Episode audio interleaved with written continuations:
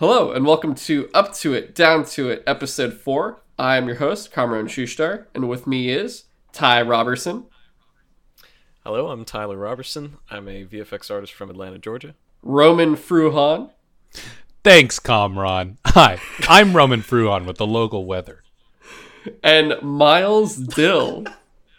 Hey guys, I'm a lunatic in the middle of the Atlantic Ocean. But find me on Twitter, Count of S. Best five minutes you'll ever waste.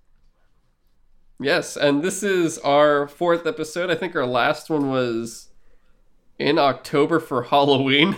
I think that was a while ago, but This is our Christmas episode. yeah, this is our, our Christmas New Year spectacular turkey filled extravaganza all in one.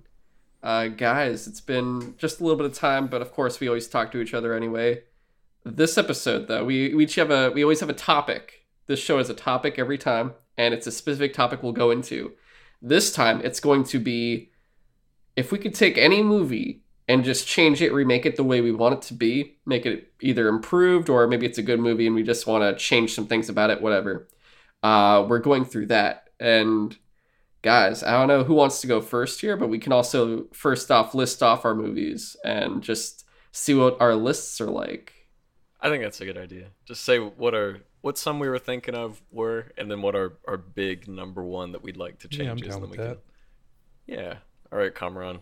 You're the host. Go first. Okay. List them off. So uh, I'm actually so for mine, I'm probably going to be picking three as one, but I'll, I'll list all three. Uh, the Hobbit trilogy, so the Unexpected Journey, uh, the Desolation of Smaug, and the Battle of Five Armies. Uh, another film I would add into it is uh, not into that trilogy, but another film on my list is uh, The Dark Knight Rises. And I think the fifth one I had was uh, actually another Batman film, Batman v Superman, but I would rather do uh, the Hobbit trilogy for myself. It's a difficult You'll- task, dude. You'll never guess what uh what my number one is. Oh no, Ty, let's hear let's hear your list now. Uh, it's I'll go ahead and spoil it. It's exactly the same. It's the Hobbit. Oh, really? I thought you were doing. I thought you were doing Well- Jurassic World. Yeah, I thought it was Jurassic. well, okay. This is what happened. I should explain. My the, my list of ones I was considering were um, Prometheus, uh, Jurassic World, uh, Godzilla 2014, uh, and Eragon. Uh, Mm. and then today, just this morning, uh, I woke up and I was talking to Alessandra, and she's like, "I just really want to watch Lord of the Rings. I'm feeling it today. I just really got to watch Lord of the Rings." I was like, "All right, let's do it." So we're watching Lord of the Rings, uh, Fellowship of the Ring, and Two Towers. We're gonna finish it off tomorrow, but um, I just got the deepest loathing for The Hobbit watching those movies today, realizing like how far they came from like the original, just pure beautiful intention of, you know, how well adapted uh, and and beautifully beautifully shot and directed, and uh, the visual effects and the practical effects. Everything about Lord of the Rings is so great, and it's aged so well. And then I went and watched some clips from The Hobbit and just felt a deep loathing. it's like this is so far from the tone and the feel of, and you know the beauty of Lord of the Rings. And, and I guess I'm gonna kind of tag team this with Comrade or or talk about you know Jurassic World, which was gonna be my pick. Is you know, I've got a Ah. Jurassic Park poster literally right behind me. You Um, know, because uh, it's my favorite movie. you know, all the uh, But, all the um, horse girls are going to be real sad you didn't do Eragon. Oh my gosh, I loved I loved that book series. is that the one with the uh, Sean growing Connery dragon? No, that's that's No. is that That's Dragonheart? Yeah, That's Dragon. Oh, Oh, That movie is sick. Okay, I don't give a shit what anyone says. wait, wait. They, uh, Ar- Eragon just is. It's, ugh, I could Is get that into dragons? but it's Yeah, it's it's, dragons. dragons. Okay. It's it, it's just so hor- like the the the guys who who who uh, wrote and directed or whatever. I don't know who made that movie, but it, they very clearly did not read more than the first book because uh, long story short, there's some stuff that they, they chose to cut from the movie because they deemed it irrelevant and it's like some of the most relevant stuff to creating more movies. Like there's scenes in the book that seem minor when you read them in the first book and then they turn into a huge plot thing that spans the entire series and they were like yeah this isn't really all that important. I don't understand why this scene's in this book we're, we're not going to put it in the movie. And then when it came time they're like we're making this a movie series. They were like oh crap. Like we literally can't do it because we cut the important stuff that we just they literally just I'm, read the I'm first also surprised you didn't do Ender's Game. Oh, I haven't. I have not watched Ender's Game. Oh, okay. I love the book Yeah. too much. It it hurts me to see that movie exist. Um, very unfortunate. But yeah, all right. Um, I'll I'll chime in with with uh, the Hobbit, uh, specifically Desolation of Smaug, which I feel like is the one that you can rip on the most as far as like derailing what those movies could have been. Yeah, it's because of that Um, love triangle. But we'll get, well, yeah, Yeah, we'll, there's- we'll we'll talk get- more we'll about the get Hobbit in a it. sec. Um, Roman, what's And your then I'll, I'll talk about Jurassic World as well. Okay, so Roman? um, What's your list? Yeah. I originally wrote a list of five movies and really was going to go in hard on one of them, but I watched a movie today and I just had to change it to this film that I saw today. So the films that I originally had, I had Alien 3, but Alien 3, I mean, we've, I mean, there are comic books that fix it. Like, I mean, and, and like, I mean, Neill Blom. That was more Fox's kinda, fault than David Fincher, kinda. though, right? Yeah, no, yeah, definitely. David Fincher did not really want anything to do with it. The comics, yeah, they didn't really help, but they were better. And I mean, Neill Blomkamp's idea was definitely a lot be- more thought out than Alien Three. I had um, a movie called Demons Two, which was the uh, sequel to uh, a really kick-ass '80s movie called Demons or Demoni, and uh, basically the end of demons for anyone who hasn't seen it like they go outside and the entire world is taken over by zombies demons whatever and it's playing like saxon heavy metal music. And they get picked up by just this family in a jeep and they're just like we're going out west. And they've all just like got guns and it's like okay we'll come with you and become like kick-ass demon hunters then the sequel is like the first movie didn't even happen it's just a bunch of people in an apartment complex having a birthday party and then demons happen. Like, I mean, you could have had this whole like apocalypse thing, but forget that. Then I wanted to do Judge Dredd, the Stallone one, because I like the goofiness of the Stallone Judge Dredd, but I also like the most, I guess, the perfectness of the Karl Urban Dredd. Mm. So I kind of just wanted to mash those together.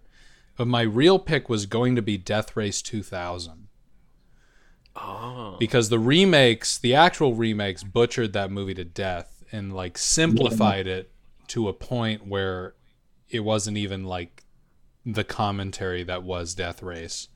There were some cool scenes in the remake, but I don't know. Death Race 2000 is one of the best schlockiest piece of shit great movies, and it's only 60 minutes long. It's a it's a tragedy. So this is kind of completely random, but mm-hmm. I just had this thought. So like the early 2000s, they actually had some really good like death sport, blood sport type of action flicks. Like they Yeah. had Humor, they had The Condemned, they had the Death Race remake, They And the had thi- Fortress. Fortress. Like like one thing I think is kind of wild is like if I was a producer, I wouldn't even have named Death Race like Death Race. Like Jason I know. Statham in that type of action movie would have had legs without the Mhm. name. Like Mhm. that's why I'm like, um, it, it's. I wish they had more confidence because like I could watch a, a Jason Statham Death Sport trilogy.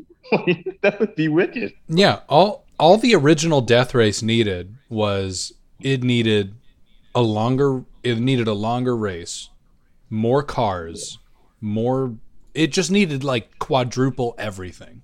But because it was such a low Oh. budget, we didn't Also- really get it. I misunderstood. I forgot 2000. Is 2000 the sequel or is that the original? No, Death Race 2000 is the original. Okay, okay, okay, cool, cool. I was just making sure because I, I was, I, I'm, I'm not familiar with the franchise. I've seen the Oh, original dude. and I absolutely loved it, and I've seen Yeah. the remake, but I didn't know if there were more in the series that um. It's it's you're sat- referring to. It's satire at its greatest level. But I changed it today when I sat down and watched Walt Disney's The Black Hole. What? Oh my god. Wait, what is that? What what a pick. Uh, Walt Disney's The Black Hole was Disney's first PG rated film. It actually got pulled from theaters because angry moms were protesting outside. It was like, my kids are not going to watch that filth. It's PG. But it's basically if Disney did Interstellar back in 1979, they were basically just trying to cash in on Star Wars. Was it live action? Yeah, it was live action. It How had have I like not Anthony. heard of this. It had Anthony Perkins from Psycho. It had Ernest Borgnine in it. It had Slim Pickens as like an adorable robot. oh, But it was like I could see why this film was not rated G. It was kind of terrifying. Yeah, I saw the ending of that movie um, out of context. it's weird. it's it's actually terrifying. Like it's super strange for a, a film that's a sci-fi film. Has this very strong like spiritual aspect Oh, that comes in at the very end, and it's I won't spoil it because you're yeah, gonna talk I'm gonna it, spoil it. but- uh, yeah, yeah, I want you to be able to spoil. it. But yeah, I saw it on TV, and I was like, "What is happening? This is like." Actually freaking me out it feels like a fever dream Yeah. and uh, my dad walked in and he's like oh you're watching the black hole and i was like what is this he's like it's a disney film I was Yeah, like, it's a you Disney film." this feels like i'm having a nightmare like yeah. In my notes, I wrote the black hole slash basically event horizon. So that's Yeah, uh that's bit. that's my pick. Sorry, sorry for all of that explanation. no no that's a great yeah, pick. no, definitely. All right, Miles, we need to know your Uh, list. Okay, um, um, this is a hit piece. So if anybody's listening to this, you're gonna have some haters come out the woodwork. But to be honest, a movie I quite disliked when I saw, and then I disliked it even more when I saw the popular reactions to it because I realized that I'm in the minority. but it was Blade Runner 2049. I didn't like that movie at all. In Oh, fact, I absolutely quite bad. agree. I One thought it was- hundred it percent was freaking agree. Yeah. I, I was shocked that it was it's like regarded as like this modern classic and this like worthy successor. And to be honest, I, I feel like it's one of those examples of like a sequel being so gassed up with such a star-studded, great production team that I feel like people saw it and they just weren't ready in their hearts to admit that was not what they wanted. So they just doubled down.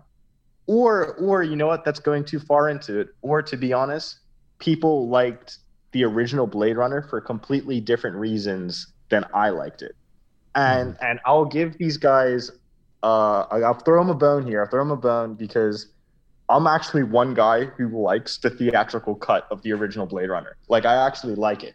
Oh, And, um, Hmm. that, that's like an insane opinion to have, but um, I can explain it as we, we go through the chat. But in terms of like uh, other movies to, to add to that list, so I guess people get a, a better sense of my uh, my sensibilities. I would add Pacific Uprising to that list.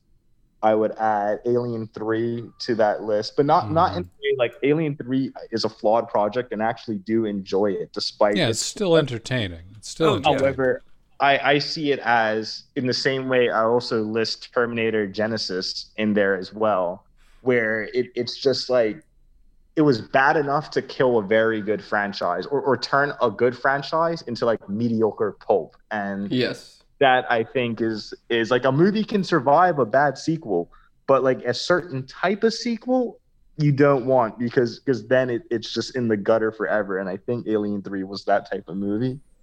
Mhm. And um, to be quite candid, uh, I'm pretty lenient with bad movies. I like to think uh, my wrath really gets focused on bad video games.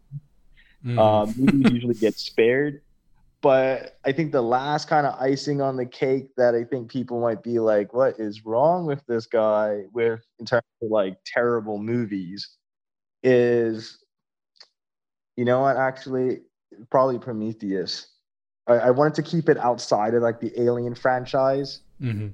Uh, actually, no, no, not Prometheus. You know, I, as much as I don't like that movie, I actually defend it on certain points. Alien Covenant Same. was the one I was thinking of. I, I can't. believe- That's I the almost forgot abomination. The title, yeah. That Yeah. Alien Covenant is like it makes Alien Resurrection look like an inspired, quirky masterpiece. no, it seriously did. Like, I mean, that's that's how I felt. the The new Star Wars trilogy actually made me grow an appreciation for the prequels because at Same. least they were Yeah. creative. You But have we had the discussion on the sequels, but Yeah. like that was another one I was gonna pick was the Star Wars sequel. I know. That's I a that's a whole that's a whole episode by itself. That's a whole episode, guys. I knew that's what would happen. We'll get to that eventually. I think we'll get to that this year. I I like. I think that I need to state something real quick. yeah. None of mm-hmm. the films that I mentioned, and I'm sure this is for all of you, I consider bad films. I actually like all of the films I just listed. Even Alien 3. I like watching it. I feel disappointed after every time I watch it, but I still like it. Um, Yeah. all of a film needs to be remade if it has the potential and it just didn't get there. If the Yeah. if the universe is tight and you can do something with it, I think I think that, you know, garners a remake. But if the film is bad, then it doesn't deserve a remake. I don't think people should be Yeah. remaking all of these good films. I think we need to remake films with the potential to be better. Well, in this whole thing, you know, uh, I should say the the reason that Prometheus is on my list and and not um, Alien Covenant. There was a uh, actually a podcast episode of Adam Savage's podcast uh, that he does on Tested, where he was talking about this exact topic and did like a whole thing where he spent the whole podcast episode talking about how he would remake Prometheus because it's like so almost great. Like it's it's got so many ideas that are fantastic. It's just not quite the way most people wanted to see those ideas like put on screen. Um and you know, same with me. Like I, I love watching Prometheus. Visually it's like one of my favorite movies. Um but yeah, like writing wise and how it fits in the alien universe, it like really hurts me. And it, it's like, yeah, that's something that I would just be like, I could remake this with just a few tweaks. Like it's so close, just not quite there. Plus, And I would, it- I'd, I'd quickly say, like, when it comes to, like, at least Prometheus and Alien Covenant, you kind of see it as a sick tree, and if you try to just fix Alien Covenant, that's just, like, kind of fixing the branches, whereas if you go for Prometheus, you're, like, kind of going in at the Yeah, root, like and, like, it's the starting. yeah. point. Um, Yeah. But, can see definitely. that. I think, I think if I added one more film, it would have been Trolls 1, so it better match Trolls 2. Hell yeah. Hell yeah. Oh, nice. but, um, all right, so Wonderful. each of us, we've... like Trolls Trolls 2 doesn't cease to exist. Yeah. Like you're just remaking Please, the please. first one. Y'all are using the plural. It's Oh sorry, Troll, Troll, Troll, 2. Troll 2, yeah, Troll 1, Troll 2. troll. Uh, sorry, I'm choosing the Hobbit trilogy. Ty, you're choosing Jurassic World, right? Yeah, I'll, I'll talk about Jurassic World, but I, I would love to chime Okay. since I literally just rewatched. Oh no, we'll get in. Rings That way we have like four things to have at least starting off. Yeah, yeah. Roman, you said, I've got uh, plenty to talk about with Jurassic World too. definitely. And then Roman, you said Event Horizon, right? Uh, no, the black hole. the Black Disney Hole. film. Gotcha, gotcha. But I will be talking about Event Horizon a lot. Okay. As it oh, gotcha. to the black hole. And Miles, you said Blade Runner, 2049 was Yeah, your Blade pick? Runner's gonna be my pick. Okay. This one's gonna be funny because I, I actually like Blade Runner 2049 like genuinely. I I don't know. Yeah, I just enjoyed it. enjoy it. And I'm I'm kind of on the opposite end of the spectrum where I like original Blade Runner, but I might like 2049 better. I know that's kind of like sacrilege for a lot of people. I think original Blade Runner's okay. It's No, good. I- I I, think like it on a visual level. So The, the sequel's better regarded than the original now. Like people, people think like if you go on art movies or any mainstream taste sort of thing, people are like, "Oh, it's a rare time where the sequel was better than the original." Like that. That's what was so baffling to me because like I couldn't wait to get on my phone to be like, "Hmm, I didn't like this movie, and neither did anyone else." And then like I got on and like the eyes popping out of my head like. I felt like Joker. I felt like knocking everything off my desk. Like that's not funny. Like in the Harley Quinn show. I mean, like I, I was like shocked, absolutely shocked when I saw the the reception to it. Okay, if, so how about this? This is this might even make things more interesting. When I first saw it, I really didn't care for it that much, and it wasn't until I watched it like with like a, a year removed from its release, having not really thought about it that much, and watched it like a couple more times that I was like, yeah, I think I actually like this. Um, and it's weird because I think I did it removed from a lot of opinions. Mm. Um, and so I, I'm really curious. Uh, like, I'm not upset that you don't like it because it's like it's really divisive. You either love it or hate it. I, I've, I've not met anybody who didn't have a strong opinion about it. So I really want to hear. If you're okay with just starting on that Yeah, one, let's. like, I we're, we're already in it. It seems like. I, I'll Yeah. also say it's funny. I actually, I own 2049, but I don't own the original. But that's also because I, I'll, the reason is also because I've been like kind of I haven't really looked for it, but I'm I'd rather get a very, you know, like prestige format of the original, like you know, like nice collector's You wanna- style, whatever for it. Yeah. You want to know something funny? Uh, also, by the way, I got a new movie shelf. Oh, I Um, saw it. I I'm proud have- of you. I have a new room. Thank you. I have yes, you do. I have uh, I have 2049 on Blu-ray, and I have the original uh, director's cut on VHS because I like to fall asleep to it. Yeah. well, It's it, that's valid. That's valid. It's a put it- comfy You just have the soundtrack playing, I, and you're just like, I literally do. I put it. It's it's a comfy movie. There's so many like nice quiet parts, and I just put it on and I, my little CRT in my bedroom and my VHS player, and I fall asleep to it like a lot to the point that it's like worn out. The opening like 30 minutes of the movie are just like like constantly skipping and like jittering. in your mind, you when you're going to sleep, you just have like a Japanese woman eating the little snack from the TV. She- Wasn't Yeah. she drinking a coke? Was it a Coke? I think she was. Okay, was it? Whatever it was. I don't know what it was. Anyways, I'll let Miles take it away. yeah, go for it, Miles. Okay, so so my thing that I've actually become like uh, it's weird. I actually got this from radical cra Actually, I don't want to call them crazy because maybe they're they're quite calculating. But there's a, a sect on Twitter that is like obsessed with the concept of vitality. And that's something that I've wanted to bring to my art. It's something I think a lot about where, you know, there's certain content that I feel like is is like a rush of life to watch. Like even if it's bad, it's just so got so much life energy and soul in it that it's it's exciting to watch. And and an example would be like George Lucas's prequels. Like they, they just have so much soul in them that it, it's exciting to watch a guy spaz out like that on screen. So one thing that I saw with um like the original Blade Runner, and uh, I'll, I'll open with a little context so people understand the angle I'm coming from. When I watched Blade Runner, I actually watched the theatrical cut first, and people were making fun of like the the voiceovers like phoned in from Harrison Ford, but because I was like I don't know, just just my disposition, I interpreted as Harrison Ford's like this exhausted detective, and like his commentary just like fit the universe that he's in. Like he's like sick of his job, he's tired. It's like this crowded city. It doesn't seem like anyone gets any privacy in this world. Uh, his job's tiresome and repetitive. It's it's brutal and grim. So like it, it was like the, I loved the commentary. I was like shocked to hear that people once they realized I guess the production context of the commentary came to dislike it. But to me, it like had sold the world to me. And then visually, I think Blade Runner has like all these incredible allusions to a greater world. Like the, the streets despite the city being like so hostile it seems to pedestrians with these like towering skyscrapers where you could get killed by an air conditioning unit if it fell off. But there's the streets are chock full of people. There's still tons of vehicles. Uh, people are eating at street diners which i'm sure would you get food poisoning just looking at like dude corona seems like it developed in the wet markets of these streets like it's like just insane insanely dense world right so I, I loved it. And I, I watched the director's cut. I love the director's cut too for different reasons. And I, I go into Blade Runner 2049 because it had great trailers. It was awesome and really hyped to see it. It's my dad's favorite film, like the, the original Blade Runner is his favorite movie, or, or one of them at least. I think Cinema Paradiso is his favorite movie. But he's super excited to see it. We sit down and like the movie starts, and the, the first thing I kind of whispered to my dad is, I was like, is it just me or does this movie not have a soundtrack?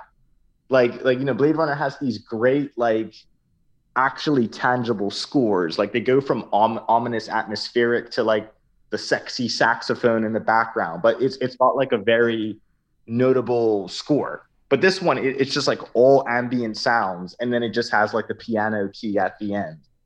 And and like that that was like a, a kind of like it was kind of weird to see a movie so silent and especially a sequel to a movie where the soundtrack is so is so like smoothly integrated and and then the other thing too is like the street scenes and it's just like everything is like so desolate and lifeless and it, it kind of woke me up to an argument i learned from tying it back to those original twitter heads where they're talking about vitality where it's like you know you have have these original works of art that are like brimming with life. They try to show so much to the audience to sell this concept to you even if it's ridiculous. They care so much about the audience taking them seriously.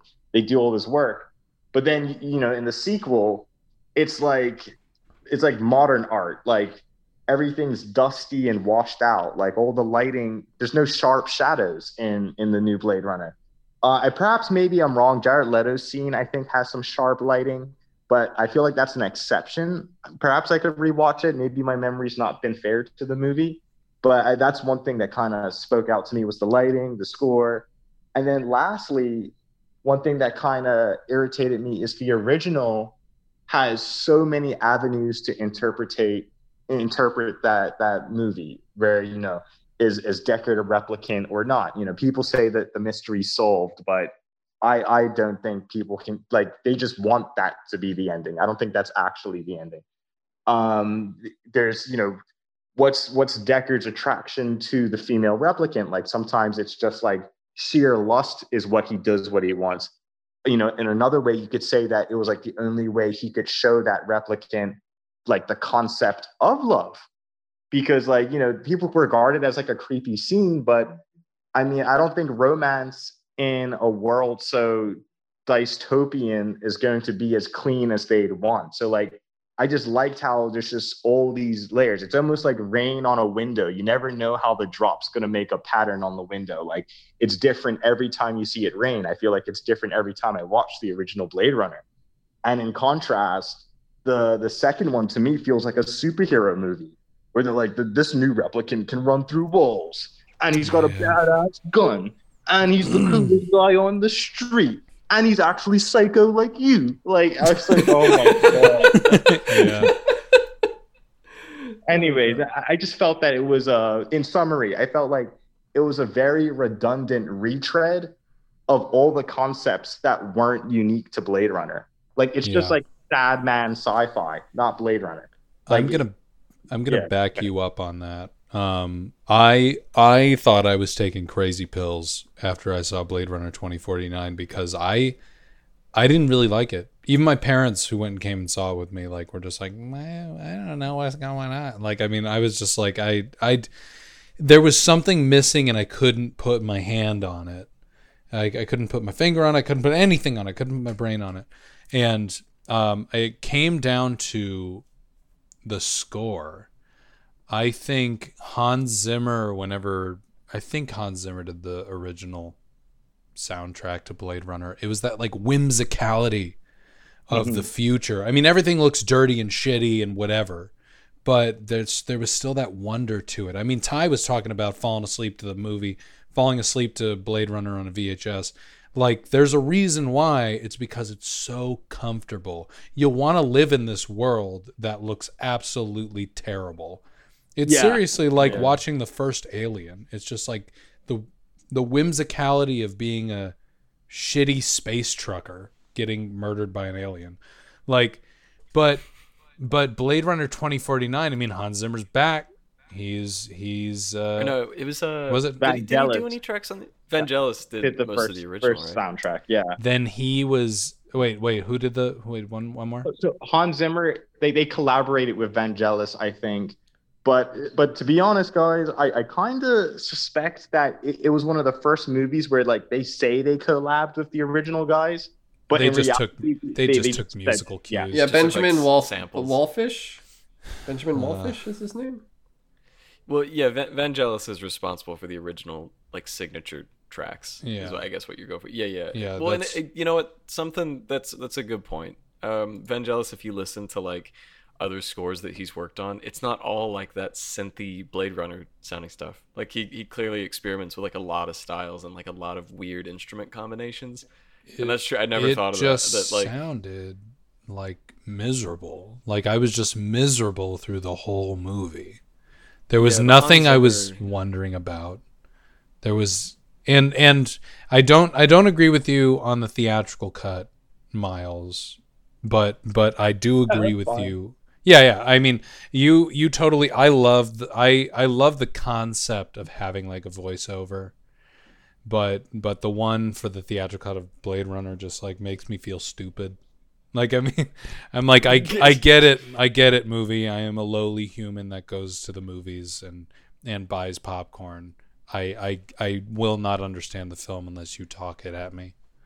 But yeah, but that's not that's not the problem I have with the theatrical cut. The I I actually do prefer the final cut over everything because it it like it it takes the director's cut which basically just took out the happy ending and the narration and makes it even more vague makes it feel like you are a detective and you have to piece everything together. And whenever movie night's over, you turn around and you start talking to everyone you watch the movie with. Like that's that's why I like the final cut the most, and that's why that's why I think Blade Runner, the original, is the film that when you sit down with your friends and you watch it, you know you'll start talking to them about it. Blade Runner 2049. I didn't want to discuss jack shit with anyone after I watched that movie. Yeah, same, same. Yeah. Um, can can replicants have babies? Like I Yeah, it's I don't give a shit. Like what? like, like the hope I was having was they they would just do like another Blade Runner adventure set Yeah. in the universe where where it was like I would have loved a uh, movie where he's investigating if Harrison Ford is a replicant because Yeah. it like answers the mystery of the first movie.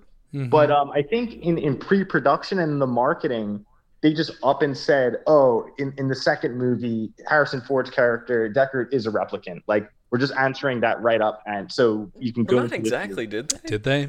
No, they kind of just they like they, still- nodded to it and they, They nodded almost to it. answered it. but they're not going to. And I respect them for that. But at the same time, it did feel kind of like it did feel kind of like J.J. Abrams fan service type stuff. Yeah, I will say that I like that. Uh, w- I always have to remind myself with like, especially with modern films, that like the the people who cut together the trailer and the people who you know uh, edited the movie and wrote and directed, th- this completely different. oh yeah, teams. different studios. And so, um, yeah, all the marketing with Harrison Ford, like that wasn't, you know, I- I'm sure that wasn't anybody's preference. Uh, w- when he shows up, you know, at the end of the movie, like he's he's not in most of it, which I I, I respect the restraint of you know not making him a um. Uh, the the focal point for like 90% and then the scene where they introduce him I, I do love the I mean if if anything else the the way that fight scene is choreographed with uh the like the big room with all of the the janky Oh, like the uh, empty casino? yeah the empty casino and like you know the uh, elvis impersonator hologram flickering on and off and the lights you know running through like a cycle. And every time they switch on and off he like moves around the room. I was like that's cool. I like that a lot. I mean as far as the story beat that that accompanies you can feel however you want i i, I like how they took the time to introduce him in a fun way um, or reintroduce him. But yeah, I, I can understand that. Like, I don't know. It's like e- either answer the question or like get out and do a different story. I can understand that point of view. Yeah, because for me, uh, at least having it with Ryan Gosling as the lead, I was enjoying him standalone as a character. Once they bring Harrison Ford into it, it felt not necessarily like a whole thing of, oh, we're back to the first movie. It, it felt more like a, a cool bonus. Like you unlock just uh, extra features for your, uh, for whatever you're watching or playing or whatever. But it still felt very much surrounding Gosling that it Harrison Ford didn't necessarily overshadow it like like Star Wars, I guess you could say. Uh, when they brought that back because it was like relatively at the same time I think too, and it felt different as well. Like if you look at him in like Force Awakens and everything else, it does feel kind of like I'm just here because uh, I just uh, I want to do the Indiana Jones movie. Whereas like this one, he did feel a lot more I don't know into it. I guess you could say like you got genuine like old Harrison Ford from like earlier times back in it, which did feel good. But otherwise, like I said, like I think having Ryan Gosling kind of separate it, at least for me, made it more of its own thing that I could enjoy without really thinking and comparing it to the original Blade Runner. So that's more than just me, yeah. um, I so like, what? Uh, one, one scene, sorry, sorry to jump right back in, but like, one scene that kind of comes to my mind is the depiction of violence. Because what Roman said was really cool was like the whimsicality of the future. Um, yeah, it's a shitty future, but you can't help but be like romanticize it, where you're like, oh, you know, this is a future I would love to explore, if just for a day, just to see what it's like. Um, one thing I like is you, you get all these solid like uh kind of hints at how strong a replicant is like deckard like barely survives the fights he gets in with replicants. So by the final confrontation it's got like true suspense. Like uh roy batty is like a super predator on the loose like a true maniac. And then oh that's yeah, no, he's howling like a wolf. yeah, like it, it- that's what I think makes the um the final monologue so touching is because it's like if the the shark from Jaws all of a sudden's like, you know, being a shark's kind of hard, man. Like it's kind of tough. Like yeah, it's you know, you cut me a break here. So I I really like you know enjoy how almost every thread in the original Blade Runner has like an emotional and nuanced interpretation of it, where it's like you know, Batty is is like a combat model. So like you don't even know if he's like especially a well trained replicant. Like he could just be like this could just be like a mook replicant going off the rails, or it could be like truly like a super soldier replicant. But like that that sort of like him being that smart is like just so like wow like you know like it, it's a really good speech. But in in retrospect, that type of menace isn't translated to love. I think that's the character's name, Love in in the new one, the, the like secret agent replicant. oh, like the hunter killer one that hunts Ryan Gosling the whole time. Yeah, because like they, they demonstrate her as being like immensely strong, and and then she just got like this like pale like normal like no personality whatsoever, and like it it's a, I a cross com- between a mediocre execution and a missed opportunity that makes it so unpalatable to me. I completely forgot about that character, and I've seen the Yeah, film right? twice. I I completely thank you for jogging my memory about that. I guess- it's, it's wild. I think it's it's, it's more like because uh, we're you know in the first one they're hunting the uh, replicants. In this one, the replicants are the ones that are hunting. And even though Ryan Gosling, you find you know like, you find out he's a replicant later, but like the whole time you're thinking like, oh god, the humans are in trouble. The humans are in trouble. And these replicants are more so from the man instead of like escaping the man to be opposite. So I guess that's like more their choice to make them, um, I guess monotone and very gray. But at the same time, too, I guess you don't necessarily need to do that. But I guess they, uh, for the story, it kind of fits. Uh, I guess it's Like- like it's hard to say. Like, would you want them to fully like make a full personality hunter? Uh, I guess kind of like um, what's his face uh in Inglourious Basterds um Uh, Uh, Yolanda or something like that. uh what the the what was his name the Jew basically the Oh, Jew the bear hunter? Jew? Oh, No, or Jew no, hunter. Hans Landa. Hans Landa. Yeah, Hans Landa. Like make it like that, where it's like, oh, I'm still like very much in the world of like the I'm obeying my superiors and stuff, but they gave me this personality, so now I'm very like you know, there's a lot of flavor coming through me or professionalism in a way. So he's not a blank slate. Yeah. I mean, I, I think the, the interpretation I got is like, you know, you can have like it would be cool if Love was a Terminator, right? Like if, if they wanted like a Terminator-esque character, I think that would have been neat. And you know, just just if if I would just throw my hat in the ring, so I guess people can get inside my head, what I would have thought would have been an execution of the Love character would have been brilliant. Is it's like a Terminator s character, right? You know, it's scary, it kind of kills everyone mercilessly and ruthlessly and very strongly whenever it counters some somebody. But like the minute you see it interact with Jared Leto and Harrison Ford, like like human characters, it's like overwhelmingly charismatic and polite. Like it's it's like one of the like almost like where, where you're like off put, like what they attempted to do with Prometheus with David, where the it's it's like the suave, nice robot is really this like secretly godlike bad guy. I would have just done that, but but more simple. Like they, they even tried to pull it off in Dark Fate, but I, I feel like they didn't do it hard enough. They kind of dipped their toe in it, and that was the best part about Dark Fate is where like the, the machines had learned to make a Terminator insidious enough to be nice. Like instead of just barging into the place, it's like, oh, hello, ma'am. Uh, I got it. like I lost something. Can you help me? And the person's like, oh, sure. And then like the Terminator, once the doors open, kills them and goes inside.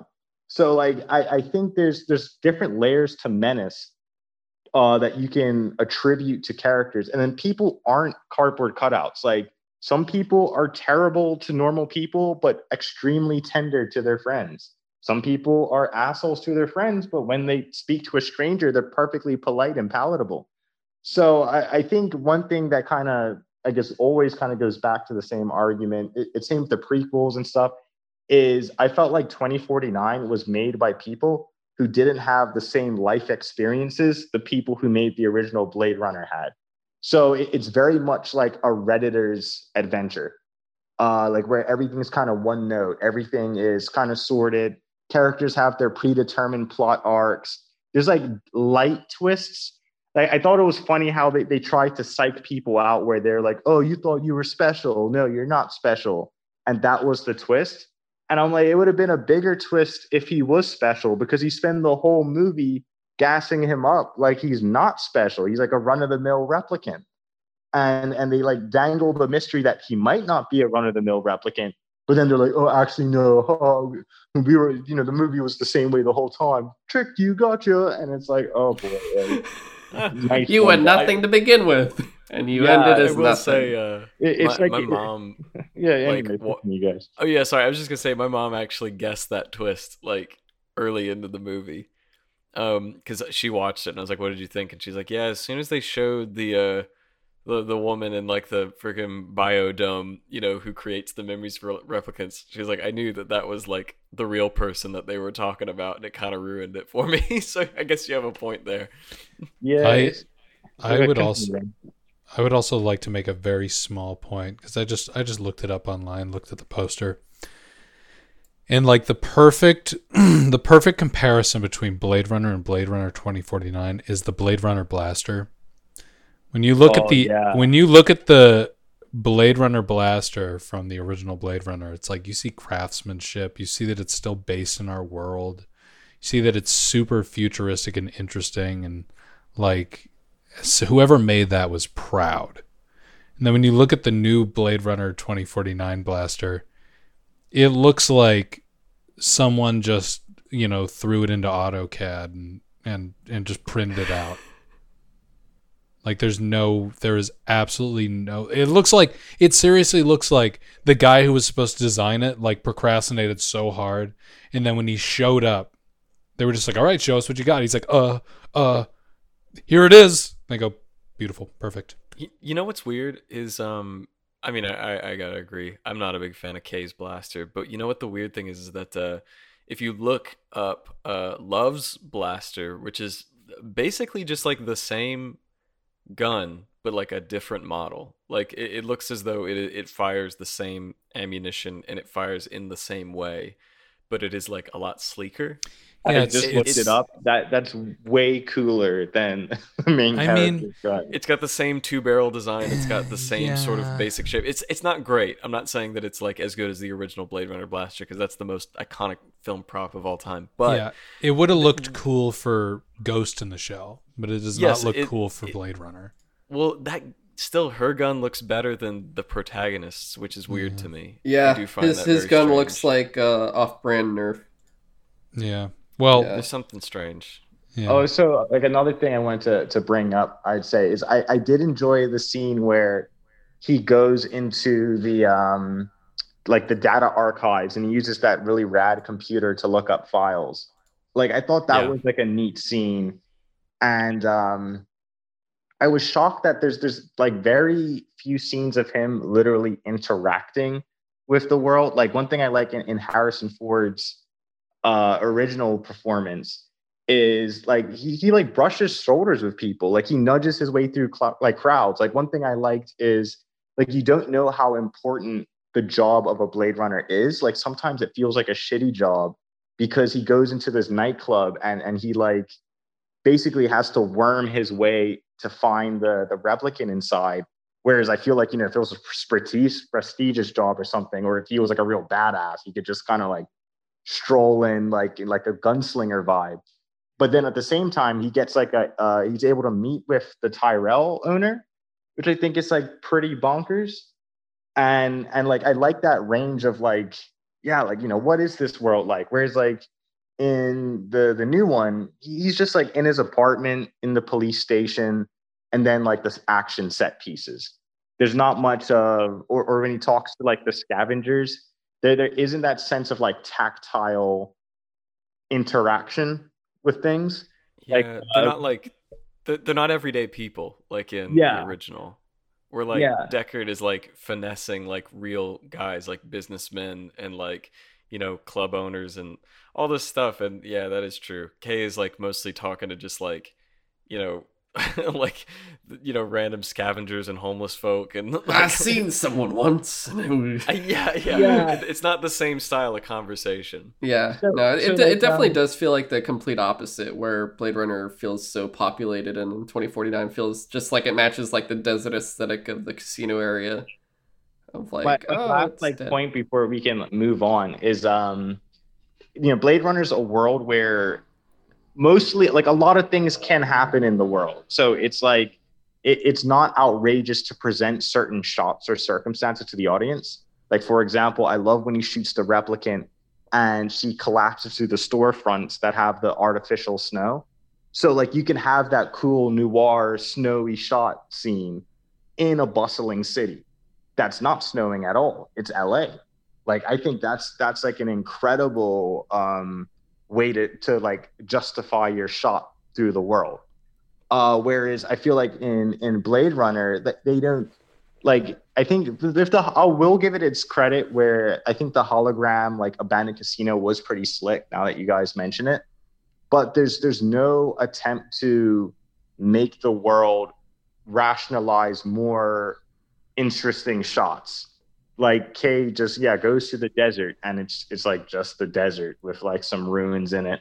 Like it, it all like the sorry the the first movie feels like a living breathing world, whereas the second movie feels like like Disneyland Universal Studios stuff. Like I feel like the It director feels like an it feels like an unfinished video game.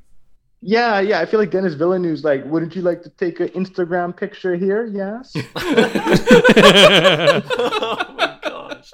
Well, I will say that you mentioned it earlier, and again, there's no justification for like why things look this way, but like in um, uh, what's his name, Jared Leto's characters, you know, uh, headquarters. Uh, I I do like the weird like artificial sunlight that's constantly like sweeping through, just because it does create interesting like looking shots. But yeah, it, it's kind of strange like it, it's so different from everything else that it, it's definitely jarring and it definitely goes to show his like love for you know eccentric things. But yeah it's like i don't know. I mean i like those shots. They look cool. Uh, beyond that i don't really know how to feel about them so i can understand that. It's like there's no uh method to it other than somebody you know in the visual department said this would look really cool so have you changed your opinion, Ty? I still like it. There's still something in there that I enjoy, and I can't help it. You know, I'm gonna like what I'm gonna like, and I've realized that there's some things I just like because. But I understand. I get it. Yeah, it makes sense. I also I, I still enjoy it as a I guess like I don't know, just as a film. It's just enjoyable. But I, I may like it on the same level that I mentioned earlier. I, I like Prometheus. I watch it a lot. Uh, I think on a visual level, I adore it. Uh, plot wise, I really don't give a crap. But uh, maybe maybe I kind of feel the same way about 2049, where the, yeah, you're right. There's not a lot of motivation for for certain things being or looking the way they are in universe, but there's a lot of still little moments that I could freeze and say I like that. I don't know why I like it, but I like it.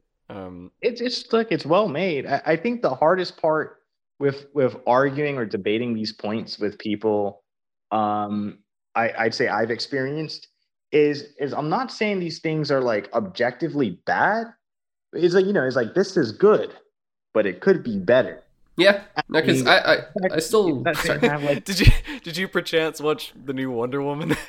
I didn't even know where Oh that my Don't we're not gonna No, no, no, we're no. That's not about that. You just said a quote from Pedro Pascal's character. It made me laugh. Oh. like, I hope the he's a cool good, character, it could be better. on on the No, TV and stuff. no, no kidding. Even though I hated the new Wonder Woman, Pedro Pascal and his character and everything about him are like it's genuinely wonderful, and it's a shame that he's in this crappy movie. Yeah, it's a it's a whole thing. But um, I will say too, like, uh, having Ryan Gosling and Ana de Armas as like Kay and Joy were quite. I don't know. They they kept me very, I guess, invested the whole time. But I also really like this too. Uh, and I think that was the actual very first movie with Ana de Armas that I saw. And now she's like in like Knives Out and stuff. But and I think the upcoming James Bond film. Uh, but at least cast wise, was really enjoyable for me. But I guess before we end this one, Miles, what would be like the main? If you could change one specific thing or like one big thing, whatever that one thing would be, what would you want to change? personally, if I could change anything, would be I, I would I would remove all the callbacks to the original, and this movie would have been like a non-ironic, like this is another Blade Runner story. Mm. Okay. Got Yeah, that's Fair enough. one Yeah, that I, that's- I would that works. forward with. Yeah, I mean- and and you could put like references or something maybe like in in hindsight, but I would have done like a season of The Witch. Like even if people would have been Nice. mad and Mm. disappointed, I would have just done like like the Blade Runner world's too rich and interesting to like try and drag out a plot line that that has a cool resolution. Well, hopefully, uh, hopefully the anime will be good. Uh, Oh yeah, I forgot. Yeah, and probably will. ironically, the the anime short they released before the movie is is I like it. exactly what Yeah, I would have done that's with the great. Blade Runner world. I thought that was fantastic, like wonderful. I think it's much better than the movie. And there's a 'Cause, you series know- coming soon, so we'll Yeah. see how that goes. I hope I it looks the that, same as uh, them. Yeah, I, I think that um, you know, it's funny that you mentioned like you know needless callbacks and fan service. And I, I'm willing to bet since I'm talking about a reboot and Kamron is talking about a prequel to a very famous movie, we're both gonna say the same thing. I think everybody here hates stupid, needless fan service callbacks for no reason, and yeah, it's obnoxious. Like I, I definitely agree with you there. If you can cut ties with the original, I, I probably would like 2049 better if it just didn't answer any questions about the original and just said screw it no harrison ford no original plot uh you know tying back to the original plot no reoccurring characters or anything just a new story i probably would like it better so all right All right. So let's before we get into more of the fan servicey movies, Roman, let's hear about this black hole. dude i can't wait So the black hole. Um, I I blind bought this film after seeing the poster. The poster was wicked. I was I I was like I need to see this, and it's a Disney film, and it was the first PG Disney film, and people were like protesting it. Like I gotta I gotta watch this movie. So turns out you can't buy any of Disney's classic films um, anywhere on Blu-ray because you have to be a Disney Blu-ray Club member, which is way too expensive. So I have to buy them off of scalpers. this is news to me Oh, What dude. Oh, we'll we'll Oh, get into a whole physical media talk later. Uh, but Disney, the bastards that they are. Um, oh, sorry, Mickey. Sorry, Mickey. Don't do it to me. No. Um, no. Oh, But- oh, but um, uh, yeah, so I have to buy all of these like classic Disney films off of scalpers off eBay. Black Hole was one of them, uh, along with Twenty Thousand Leagues Under the Sea, which is great, and um, Doctor Syn the Scarecrow, which is so badass. Um, but high uh, cypress. right? so I I watched this film today while I'm doing my laundry, and I just do not finish my laundry. I am sucked in, but I'm sucked in for a weird reason. Uh, the film, which was full of all of these amazing actors and and visuals, which have now aged kind of poorly, um, and just a really interesting plot, but everyone's acting like wooden and and the whole first half of the film is just talking and exposition and what's going on. And there's this black hole that's just out in space that our crew just accidentally stumbles upon. And there's this abandoned ship that's just floating in the event horizon of the black hole. And it's just sitting there. So they go and investigate. And it's like a old ship from 20 years ago with like a scientist uh, Dr. Hans Reinhardt, played by Maximilian Schell, and he's just on there. And the entire ship is just full of robots. And there's one robot called Max, and it's terrifying. Literally looks like if Satan was Oh. a robot. And um, he is scary Oh, he's scary as shit. that. And so you, I mean, you got Anthony Perkins, you got Robert Forster from Jackie Brown. I mean, you've got you've got Yvette Mimieux as Dr. Kate. Ernest Borgnine is being Ernest Borgnine in space, acting crazy. You've got Roddy McDowall, who is one of my favorite actors from Fright Night and Planet of the Apes, and he's playing the cute robot, and he has a cute robot sidekick that he finds voiced by Slim Frickin' Pickens from Blazing Saddles and Doctor Strangelove. And I mean, you've got an insane cast. and this film comes out in 1979, the same time it's released uh, side by side next to the Star Trek motion picture, and it doesn't even make its money back, I don't think. And and so Disney just forgets about the film, gets rid of all the toys that were they were to put out. They just buried it after like a week of it being in theaters. And so I'm watching the film and everyone's like acting totally wooden and nothing's really happening for the first half. And then you're just kind of like chugging through this like kind of like clickety clack of like going up this roller coaster.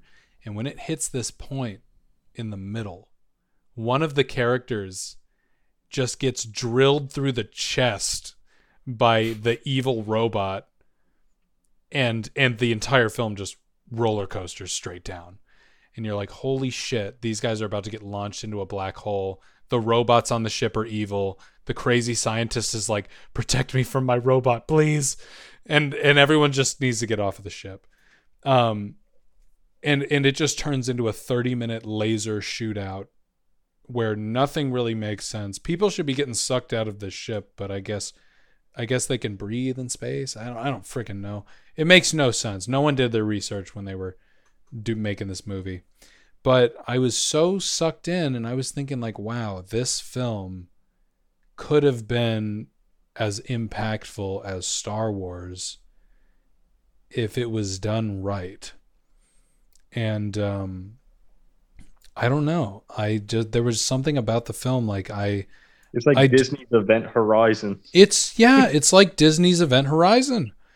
And Um, which is another film that could have could have been jump amazing. in on your on your point is one thing that that I kind of admire about anime over Western uh, kids content is it, it seems like Eastern creators like they know that kids can enjoy a range of materials. So there's Mhm. like horror anime for kids. There's like action anime for kids. Like there's historical dramas for kids but you know the, the west in some ways does does replicate that too. I don't want to act as if like anime is just by definition superior but i think it's wild that it, that same sensibility doesn't extend to live action content. And i think it's interesting that disney at one point was like you know we could make a sci-fi thriller for kids. Like star wars has already been done before so instead of a swashbuckling adventure you could have like a, a tense claustrophobic techno dungeon type of movie that kids could vibe with. I mean, like Lost in Space was yeah. kind of a similar yeah, concept. that was a great. well, one. what what blows my mind about this film was it was in development since like 1970. And, Wow. and it and they were just trying to make a movie about a black hole. And in 1972, you get the Poseidon Adventure, and then in 74 you got um, the Towering Inferno. I don't remember when Earthquake came out, but but all of these disaster films were happening, and they were like, "Yo, we need to make our black hole movie, but make it a disaster film in space about these guys about to get their ship sucked into a black hole." And after Star Wars came over, everyone was just like, "We got to rewrite it, guys." and so you get this really interesting film about this like ghost ship and people and crazy robots and and by the end of the film the ship gets the ship the giant ship gets sucked into the black hole with our crazy scientists and the evil robots and our main characters get off in the probe ship that actually has a course planned through the black hole. And so what happens to the crazy robots and the scientist is after all of this 2001 a space odyssey trippy like you know oh my gosh like this, these visuals it, if i was on acid this film would have uh, sent me to the hospital. Um but the evil robot ends up becoming the devil. Oh, and like in hell apparently if you go through a black hole you just end up in hell. And or like the afterlife, because there's a scene where you see like an angel as yeah, well, right? It's a like- weird space afterlife where like the crazy scientist is like condemned to be stuck inside of like the evil robot in hell, like commanding this legion of weird alien zombies. that's pretty. Meanwhile, Disney. this only happens in like two minutes, and then our main characters get sent through uh, the black hole. They see heaven. I'm guessing. This is all speculation, and they get sent out through a white hole and upon this new earth and that's the end of the film Oh. Yeah. Yeah, it just I saw happens. It's funny because I saw that with no context as a child, and then like years later tried to find out like what's the ending of the black hole about, and like literally verbatim what you said. Scientist gets trapped in the robot, which is like the devil gets sent to hell. Main characters get to go to heaven. That's the end of the movie. I think this film will actually I think it will actually benefit on repeat viewings because I remember especially Anthony Perkins's uh, character talking a lot about there's only one answer left for mankind to really figure out. They never say what it is, but, But I know what it, you know what it is. Yeah, Yeah. I assume. So uh, if if I were to redo this film, I would I would tighten it up a little bit. I'd keep all the same characters. I would maybe pump up the horror elements. I you you later find out why everyone's acting so wooden. It's everyone's afraid throughout the whole movie, but it never comes across for the whole first half because they just it wasn't directed properly in my opinion. Um, I think you could really do it. The the the little robots were honestly the best part of the movie. They were our comedic relief and our charisma that we that was desperately needed. Need a little bit more horror elements added into it. So, yeah. Well, it's funny that you mentioned the protests about it being PG because I, I googled uh, like what you know in the seventies what were the uh, how did PG work, and it it says you know the original PG like disclaimer said not suitable for pre teenagers. Um, so I guess yeah, PG was the original PG thirteen, which I just never Mhm. thought about because yeah, everybody talks about in film like the invention of PG thirteen. I never thought about yeah until that point. You get away with a lot with PG, and I didn't know that it had that stamp. So yeah, So it makes sense. People would be upset. So one thing that I found really interesting about the black hole was that in 2009 they were planning on remaking it Really? um, with the director who did Tron Legacy in 20 who who eventually did oh. Tron Legacy in 2010. Um, but since Tron Legacy didn't do very well, they just like put it on hiatus. Um, and then in 2013, um, the guy who wrote Prometheus was originally supposed to be the screenwriter, and I think he is the screenwriter. Let me look. Let me look that up. Actually, Everything is all tied together. Also, Tron Legacy. I don't know what people are talking. That movie's great.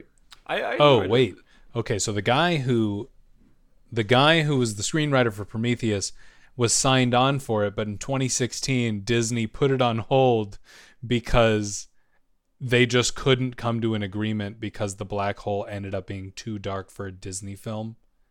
Oh, my Which it is too dark to be a Disney film, but I, I think it says the right things Yeah. but now as as of March 2018 uh, Emily Carmichael is going to be the writer of the film and Emily's uh, claim to fame is Pacific Rim Uprising Wait, so it's still it's still happening? yeah, it's happening again now uh, Oh. she just needs to finish Jurassic World Dominion first Oh and boy. uh, then she'll write the black hole I, f- I feel like i- i- if they were too afraid of it to be under the direct Disney umbrella, why didn't they just distribute it through their other child company like uh, Touchstone?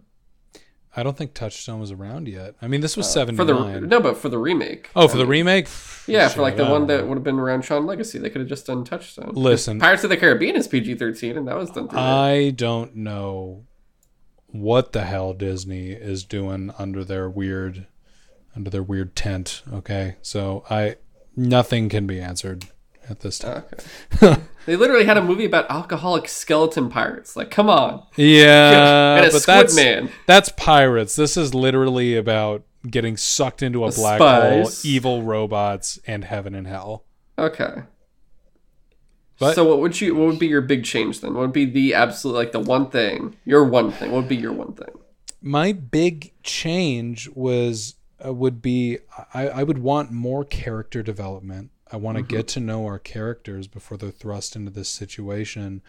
I want them to show their emotions a little bit more so not everyone is a everyone in the film acts like a plank of wood except our two little robots, Bob and Vincent, who were actually nominated for most annoying non-human characters by the Stinkers Bad Movie Awards back in 79 which is which is you know That's the real thing. yeah uh, they can go fuck themselves because they were the best part of that goddamn movie. Slim pickens and roddy McDowall y'all are my man. Men. Y'all are my men. So uh, yeah i would just give it more character development um maybe pump the horror aspects a little bit more take a little inspiration from event horizon and put that back into the black hole which definitely uh yeah event horizon definitely took a lot of inspiration from. Um yeah uh, add some yeah add some more horror in there more character Okay. development. Yeah, I need to watch this movie, man. Like it's uh, it's damn good but that first 30 minutes some boring boring boring stuff dude. Like i mean real boring We'll, we'll definitely talk about at least like the formatting of like why it's not available. I feel like that actually could be a great episode of kinda just wa- talking about You have exclusivity to be and part of a club. What the it's heck? just going to be me talking about how bullshit physical releases on blu-ray are right now yeah, it'll be it'll be. f- I I think that'll be fun. But uh, all right, so that is Roman's pick. Yeah. Ty, should we're we do- talking about Jurassic World Yeah. three? Let's hop into Jurassic World. Yeah, let's get into the dinosaur. Let's. uh How would you change this dino's DNA tie? All right. To put it uh, bluntly. Everybody who knows me knows Jurassic Park's my favorite movie of all time. It's like what got me into movies and visual effects and like art and everything that I love. And uh, for the longest time, I wanted to be a paleontologist like Dr. Grant. Uh, friggin', I love it, adore it. Perfect film.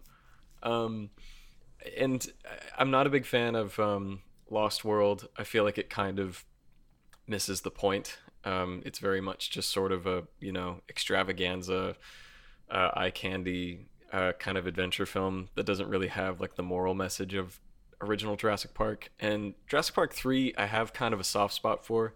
It rounds. It kind of comes back around a little bit. It's not great. Uh, I think the reason it kind of works is because it recycles a bunch of ideas that were not gonna be in the original Jurassic Park, uh, or, or sorry, didn't make the final cut, and it just like uses that like the whole um, like birdcage sequence. That It's also from the first book too. Yeah, the first the first book was uh, there's a bunch of ideas that it uses from that. It, it it it gets away with being like just assembled out of recycled ideas, but it it does it well enough, and it, it has the the fact that it's got Dr. Grant there to deliver the moral message again is like okay, passable. I, it's not great, uh, but I, I like it. Um, Jurassic World. Um, I saw. I've seen it. Uh, I think all the way through only twice. Once, like on the premiere day, uh, with my family, and I came out just like fuming. Like I really hated it. Um, I was so upset. Uh, but just trying to imagine you so angry. Oh, I was trying to hold it back too because I'm like with my my brother and my mom and my dad. I and, like, can't let them see me. I like know, this. but I kind of let it out. I was like, I really just didn't enjoy myself. Um, but then uh, one of the visual effects uh, lead artists came to SCAD, and I wanted to hear him talk. Uh, even though I'm I'm not like you know some huge fan of Jurassic World of effects, I figured it'd be a good thing to go watch. And uh, it was at Trustees Theater, and they were doing a screening of Jurassic World first before the Q and A. And uh, I, I think I ended up not even staying for the Q and A because uh, I, I got to see him actually in one of my classes earlier that week. But I was like, I'll go. I got tickets, and I, I took Roman, and Roman hadn't seen it. Um, and it's funny because suddenly being in a theater where like everybody was like the target audience age and like demographic, and they were like going wild for it. It was like packed.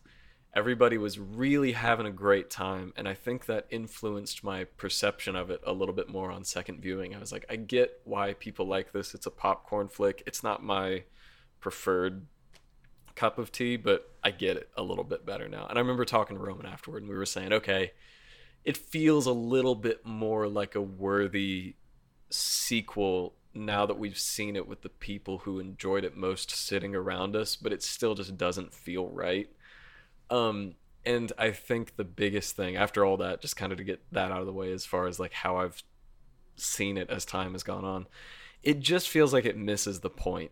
Um, it feels like a greedy reboot, and I, I think the fact that the movie, the biggest thing in my mind, the fact that the movie like celebrates greed, like really upsets me. Um, it, one of the biggest thing that's ever been pointed out to me about Jurassic World that makes me just like despise one of the lead characters is how um, you know they they it's a reboot so of course they have to have surrogates for all of the characters and uh, the character Claire is supposed to be the Hammond surrogate. You know she runs the park. Um, but really she's but she's Burke from Aliens. Like Yeah. that's that's actually who she is. Like she's well aware of the risks. She's experimenting with you know genetic powers beyond her comprehension and yet she just continues to send men to their death for the Do it anyway. It's money. yeah yeah the the scene that really seals the deal is when she's like sending those dudes in to see about the indominus and chris pratt's character's there and is like telling her don't do it and she just keeps letting these men die needlessly and like I, I wish they, they put like the pedal to the metal and made her an anti-hero. Like I wish she was like just like an InGen like ruthless like yeah. yeah it's like go one way or the other either make her very redeemable or make her full on like yeah InGen bad guy it's got to be one of the two because the middle ground where they attempt to give her this redemption arc just doesn't land she should go to prison like she, Yeah. she should not be around at the end of this movie um and it's like I'm surprised they didn't like it's a hell of an origin story if they had made her the villain of the I original movie. know. Yeah. A- And it's it's funny because um again there's there's a lot in there that you could like do well with. The fact that they bring back um I don't remember his name, but the the Asian scientist background character Oh, from- BJ, B, BD Wong. Yeah, they bring him back so that he can be the villain and I'm like that's unnecessary. Claire's the villain. Make her that character. Yeah. Um and so uh and it's it's it's even worse with the fact that uh Jurassic Park has some pretty violent deaths, but it's a Spielberg film. It's intended to be handled in a way that's like just on the edge of like what you can get away with on screen as far as like violent deaths. So there's a lot of, you know, uh, well timed cutaways and out of focus shots, um, you know, where people die in like kind of horrific ways. Jurassic World puts the pedal to the metal with these like horribly like violent, unjustified killing. Oh, yeah, the, Brit- remember the the, British woman? secretary? Oh yeah, God, who was yeah. only nice to everybody and did her job, and they have this horrible like it lasts like a whole minute. Her slowly being just ripped apart. It's like weird, and it's not as if I'm opposed to like violence in films. It's just like, what was the point? I don't like because It's like the pterodactyl gets her, and then the mosasaurus is just like, oh boy, double yeah, and trouble. they're like, and the pterodactyls are like pulling her apart in midair. It's like, what is going on? No, and it's, I, I I totally agree with you on that point because like that's that's like watching watching Star Trek: The Next Generation and then watching Star Trek Discovery. It's like, yeah, listen, it's like that. I Absolutely. love I love curse words. I love gore. I love mean spirited gore and curse words. I just, just pump it into everything that I love. Except it just does not work for Star Trek. And it Yeah. doesn't work for Jurassic Park. And Well, it the doesn't work for the uh, Black they Hole, do you know? it worse in one place, and that's in Lost World, where Eddie, uh, he's trying to save them when they're in the. Uh, It has the same the trailer. problem as Lost World. The two T Rexes literally, ri- you Oh, yeah. actually see him get ripped in half, whereas in this Yeah. one you still see her in one piece when she does get got. I like Uh, that the the difference though is I would say even though his is much more brutal, I would say visually brutal, because you literally see him get ripped in half. Uh, it, it feels more natural because it's even though it's ridiculous, you're like two T Rexes and they're just like, "Hey boy, you did wrong today," and he's like, "Oh no." is like okay that i was literally about to get to that point is like the it's it's unnaturally violent like the thing about jurassic park as a series and even with lost world it still manages to do a good job of like keeping the idea like always present that these are animals and they're Yeah. going to behave like animals whether violently or like non-violently because the uh, jurassic park does a beautiful job of like sprinkling you know both scenes of like horrific violence with scenes of nature being beautiful and wonderful and tame and and you know dr grant's always there to push the the line forward that okay like nature is both of these things and that's why it's amazing like and that's the whole point of the movie is that nature is uncontrollable and in all aspects you know you, it, it has to thrive in its own way. And for some way in, in some parts of nature that's violence and that's scary to us but for them it's normal. And in some ways you know we we see it as gentle and you know beautiful and amazing but it's all part of the same It's it's, our, it's all part of the same thing, but the, but uh, you know they kind of lost their way with Lost World, where they started just wanting to throw in violence for violence sake, but it still kind of manages to to keep the balance. But yeah, Jurassic World just gets like goofy, like especially with the fact that they introduce you know a dinosaur that's genetically designed to be the scariest killing machine to ever live. Like it gets to this point where it's like okay you're not even hiding that this is a popcorn flick at this point. There's nothing you can just use to justify the existence of this dinosaur except when they they're like, "Oh, the the military ordered it." It's like, "Oh, of course. Of course they did." Like that wasn't even the, the only... like that's the whole thing like uh cuz what's the company Dr. Wong actually works for? I don't freaking remember. It's um it's frustrating because uh it, it really feels like a cop out just so that they can cuz it, it's as if they came up with the ideas first like the existence of the Indominus and the existence of trained raptors. It's like they wrote all these ideas down and then said, well, wait, we have to justify their existence somehow. They, they still never really do justify, like, why the, you know, uh, like, what, what did Chris Pratt's character think he was training these raptors for? Because he acts all surprised when he finds out later that his superiors, like, are being, you know, paid by the military.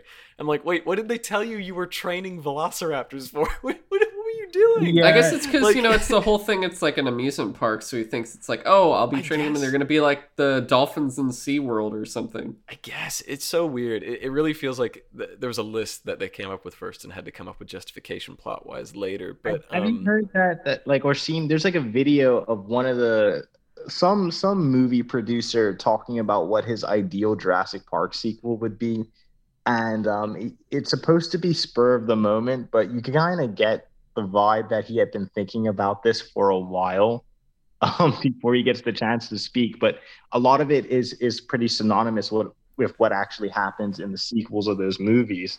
Um, in I guess the new Jurassic World uh, movies. And um, I, it, like when you were saying it was like mean spirited and stuff, I think the, the thing that kind of struck me with the, the Jurassic Park movies the most is is it, it just drips that like Marvel cinematic universe curse where like the, the movie just has to have all those like AI tracking algorithms. It feels like an AI Jurassic Park movie.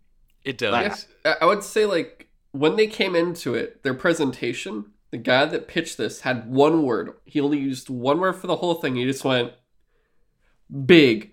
And they're like, "What do you mean?" It's like big. You want to? We got a land. Now we're gonna have a world. We had a T Rex. Now we're gonna have a fucking blah blah blah blah blah. We had raptor. We have like four raptors now. Like they went crazy. Yeah. Like well, like uh, the thing is, um, another big thing about that, as far as it, you know, the marketing and the concept of the movie. Something else. This is sort of getting outside of the realm of movie making, but rather just the corporateness of this movie that I hate. Um, the original Jurassic Park, you know, celebrates the idea that you know nature should be free. And um, you know the whole idea is that Ian Malcolm was right like the whole time he was 100% correct. Um, you can't control nature and anybody who attempts to control it is wrong um, especially with something that's this far removed from human civilization. Um, meanwhile uh, if you look at you know uh, the the toys surrounding Jurassic World what are they all of? It's all the worst stuff the morally worst stuff in the park it's like they they they, they have the problem of um, I, I remember hearing this in like an interview talking about um, uh, Batman and Robin about how like they felt like they had to get the design for toys before anything else. And uh, we've already talked about Batman and Robin, and it's very entertaining. But part of the reason that that movie had such a hard time getting you know made at all was because they they wanted things to be quote toyetic. Uh, and it feels like there's so much of this stuff that they were like well you got to include these big roly ball things in the park so that we can make an rc toy out of that. Make sure that you design something that's not t-rex because we need to make a toy out of it and there's already too many t-rex toys. Make sure that you um, you know have all these signature attractions that we've not seen before in order to make toys out of them and i'm like that's not the point. Like that's they literally have you know um, a scene in the original Jurassic Park where they're sitting adjacent to the gift shop and like talking about this and the whole idea is that like you know they're they're marketing an uncontrollable force of nature and that's wrong. Like it's know, almost like the people that made this didn't understand yeah that's kind of what i'm getting oh my god. It's like it's just it's comical. It just really hurts yeah. my heart and it, it i'm glad that the the franchise uh, from Jurassic World onward has slowly sort of spiraled because uh, they're just sort of losing touch of like what what even do you do with it. Um, you know, on the on the subject of you know the movie feeling like it was written by an AI. Um, another fun. Can I point. jump in real quick? Oh yeah, again? go for it. So I actually rewatched Jurassic Park three um, at a barbershop. but uh, one thing I, I actually dug that. So I, as a kid, I hated it because they killed the T Rex, and I was like, that Oh, that's yeah. ultimate trash. In the garbage this goes. Like like I honestly, if I was old enough to get up and walk out of a movie theater, I would have done it. Um, but but one thing rewatching it is is getting past that pill to swallow. The Spinosaurus is really cool. yeah, It's got like great design. It it's got a great stage presence. Um, my my only gripe is is it just wasn't as cool as the T Rex. So like that's like Darth Vader getting his throat slit by Darth Maul. like yeah, You're right. Darth Maul's Yeah. cool, but like nah, like it can't happen like that. Um, but you know, outside of that, like the the redesigns for the Raptors are really strong and really cool. Um, you can tell that it was born of the same ecosystem that spawned the other two movies. So it, it might not be as great as the original, but like I love Lost World and Jurassic Park 3 for just being great dinosaur content. I mean, out, No, if you just want like a, a dinosaur movie, it's really fun to watch. So that is true. in in contrast to Jurassic Park 3 to Jurassic World, that like really surprised me is you know they've made the, the the rambunctious Jurassic Park sequels in Lost World and Jurassic Park 3 and like you know some of them are kind of menacing some of the parts are really kind of funny. And you know it, it actually has a big uh full spectrum of what these films can cover.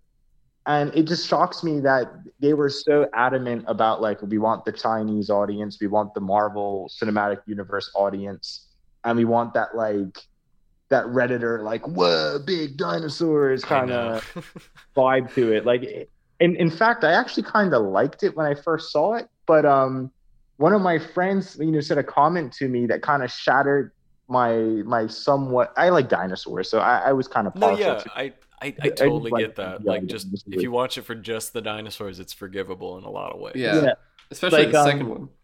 Gosh, when I was watching Megalodon, I, I was telling my friend that uh well well first the original comment was he was like, dude, what broke me out of the movie is the Mosasaurus is like bigger than a blue whale. Like that that is like the biggest creature in the history of mankind in, in, in the context of this universe. Like like what do they even feed this thing? Like it, it would die under its own body weight. Like that's They- like they feed it- tier. They feed it great white sharks every day. Yo, I was Yeah, thinking like, that, like, what those aren't f- endangered at all. it doesn't make like, Yeah. any sort of sense. Like, how in the Yeah, world they can even it- sustain it? Like, Yeah, it, it's like ludicrous. You would have to But- you would have to feed it endangered giant endangered whales every day. I- yeah. exactly. Genius. And the, genius. the thing that, that was kind of weird though was you know I was watching the Meg that that Jason Statham movie. Ah, I, I still need to watch that. These movies, I was like, these movies are really silly. They're really dumb. But I was like, you know what, dude? I just can't shake it. But I just really like seeing big CGI creatures.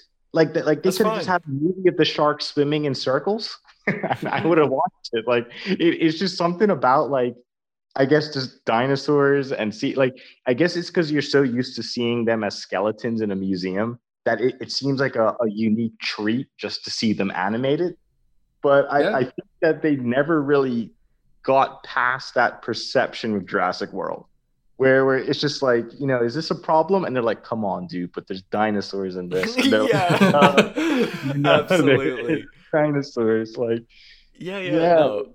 I feel that, like, dude, no kidding. When when that dude who was one of the the VisFX guys that came to SCAD and he did a little talk in our class and was showing like he had like a full breakdown of like the Indominus's like muscular structure and like he created a skeleton for it, like an actual like um you know muscle and bone system so they could try and make it as like plausible as possible.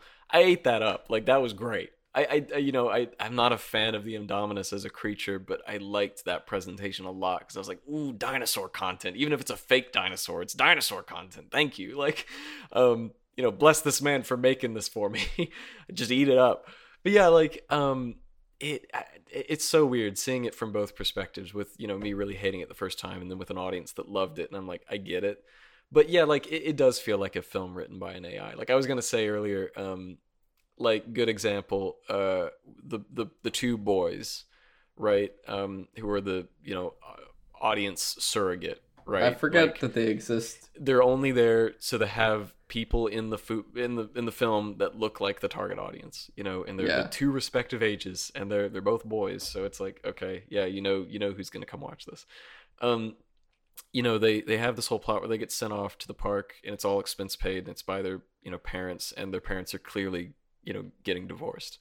And like there's a brief moment where they're on the tram and the younger brother starts to get upset and he like mentions you know the the divorce that's kind of looming and the other the older brother kind of like shushes him. And then they forget about it. It's never mentioned again. And i was like it's as if they were like we need uh, one second of motivation for these characters. Um what's relatable? Parent divorce. Young one is sad. Older one is not How Um, trending. it's over like you know he's not sad anymore i'm just like oh my gosh We already dealt have with that in Jurassic Park 3. i know i'm just In like, the uh, in the end, don't they bring the parents and they're like, "We got you guys." I would love it if the after credits is just them still getting the divorce. it's just like I can't believe I don't know. It just it, it's stuff like that that makes me feel like yeah, it's like an unthinking, unfeeling force that wrote this movie. Like it feels robotic. It doesn't feel like somebody who actually understands. It's like we need we need relatable content. Quick, Google something relatable for children of this age, then put it in for two lines of dialogue so we don't have to worry about it again.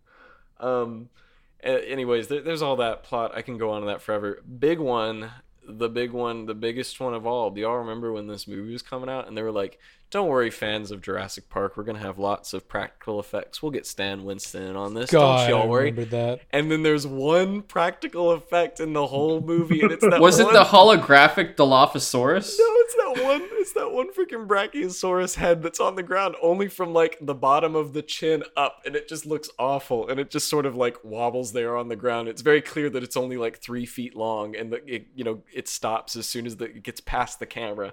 And it's Those just for lazy Chris Pratt to walk up and hold its head. It looks just, it just does not look that great, especially when you compare it to other you know practical effects throughout the previous three movies. I, And- it feels like ah. these movies. Oh, sorry, sorry to jump in, but like, no, no, no. I'm not. I'm. I'm mad in like general. I hate thinking about this. no worries, no worries, man. I, I feel like these movies are made for the marketing and not for the content of the film. yeah. Like Yeah. they absolutely. Oh, easily. post on our movies where they're like, we do have the practical effects. We do have the original actors. We do have new interesting dinosaur designs. And then, you know, it has all the R movies like checklist for the 23,000 upvote post where they're like, wow, I can't wait to see this movie. And like, it comes out and they're like, gotcha. You already paid for the ticket. Yeah. I mean, that's how they got me. They they said all the things I wanted to hear and posted all the stuff that was like, you know, eye candy for people who like the original. And I freaking fell for it enough to go see it. You know. Yeah. Um, I- guess getting down to the end of it, really, like, if there was a big thing I could change, like, how do you solve this like shallow film that's just all about you know retreading the steps of the original, but like worse? Um, you know what's weird is despite the fact that I'm certain Jurassic World 3 is going to be a flop, um, I actually think that the concept on paper, as far as where it is, with like, you know, the park has failed, all, you know, uh, attempts at like keeping these creatures in a cage or any sort of enclosure has failed, and they're now just freely roaming across like the Midwestern US. Uh, that's great. I like that a lot. Um, it's like taking the best part of Jurassic Park 2, where the T Rex is just running around terrorizing oh, a San town, Diego. and stretching it into a full concept. And it's funny because it actually pulls from, even though I, I still need to sit down and read the original book, it, it's kind of a thing where I'm like, I'm scared I'm going to read, read the book and it's going to be weird because I like the movie so much. But I know a lot about the book, and I know at the end of the book, you know, despite the fact that they end up destroying the island, one of the things that they kind of hang on as a little like, oh, you know, uh, maybe there's still hope is that um, there's a there's a guy who has a line about how you know in um, you, you know in like a neighboring island or territory, there's been reports of like small creatures moving through the woods like killing livestock and it's like oh some some dinosaurs escaped. Um, and they're still just living out in the wild and they're we, we just have to deal with it now. And i was like oh that's fun. That's a cool idea. Um, and and they kind of do that again you know in um, uh, the the other movies suggesting that you know there's some of the dinosaurs just like out there we don't know where they could have escaped their enclosures they could have hopped on a boat who knows um, so I, I like the the fact that Jurassic World Three Dominion or whatever the heck they're calling it is um, they they introed you know uh, sort of the idea with that short film that came out like a year ago, where it's the Which- family. That was that was written by that was written by the woman who's going to do the black hole. Oh, there, there you go. Um, and I thought the short film was okay as like a concept. I was like, fun, you know. There's, uh, you know, there's just dinosaurs living amongst people now. Cool, you know, that's very different. Um, but I like the fact that that concept is like so close to like bringing back the idea of dinosaurs are a part of nature and nature is a beautiful thing that is dangerous and you can't control it but it's it's amazing and beautiful and awesome and we should respect it it's like coming so close to touching that again and that's like the thing that Jurassic Park is about and I know that they're to miss it I'm certain it's to suck but if if I feel like if I had that idea like if if I was in control of this project and they're like okay we need to make a Jurassic Park movie where there's dinosaurs out in real nature now I'd be like, great, I'm hyped. Like, I would love to make something out of that. That sounds wonderful. Bring Dr. Grant back, sure, fine. Like, I'm sure that that's the perfect. Like, he's the guy who reiterates that point throughout the whole first movie. He's the whole reason that that's the theme of the movie. Like, I'd love to. I'd love it if that was, you know, the way that Jurassic World was started. You know, like maybe Jurassic World in my perfect version in my mind's like starts out the same as the regular movie does with just like a new park some new you know person purchased InGen and they just made a new park but in like the first 30 minutes the park fails and the and the, you know it, it, it like literally only lasts like the tiniest little smidgen of the start of the movie. You think this is the movie? Nah gotcha. Dinosaurs are out now. Fast forward like six months you know now you've got park rangers like attempting to hunt down the dinosaurs in the wild and they call back dr grant the dinosaur expert.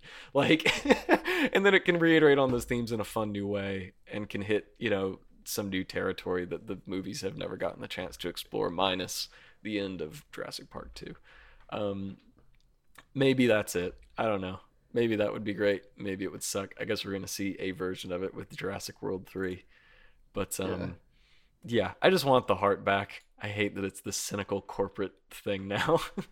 Understandable. Which I, I got You three got- last things on it. You have to market it to China. Ugh, ugh. It's all about China. it. I listen. I was actually Don't so excited for that movie, The people Meg. Like good movies. I, I was, I I- was, dude, Miles. I was so excited for the Meg. I was just like, this is gonna be so much fucking fun. It's gonna be the dumbest shit Yeah, I ever saw.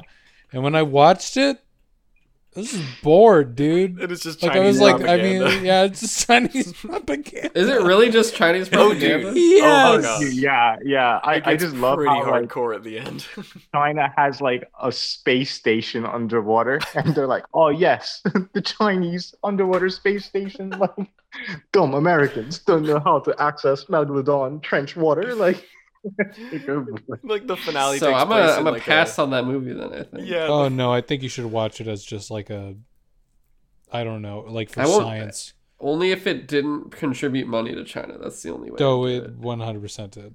it did. No, I mean I don't want to contribute money. No, to no, China, yeah, so I- pirate I, it. won't. I won't Pirate it, yeah. Yeah, like the, I mean, the I do not, I do in not like condone a pirating. Yeah, we don't condone piracy on this uh, show. Yeah. Especially As- Disney I films. continue to pirate this movie. Especially Disney films. Yeah. Mickey, Mickey please. Mickey, please. Oh boy, yeah, yeah. you've done your last. Goofy, no.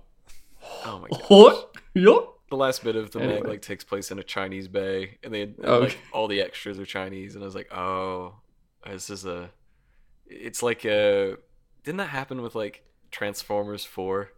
Yeah. Where like they, Yes. the whole show. They literally go to China and then they're like, "Greatest warriors, go now, be free!" it's and the of those. Dinobots literally run into the wilds of China, and you're like, "Wait, what the fuck is happening right Yeah, now?" that happens basically. All right, we need to stop God. talking shit about China. Yeah, they're gonna come for us. Yeah. I'll be I'll be ready though. Don't worry.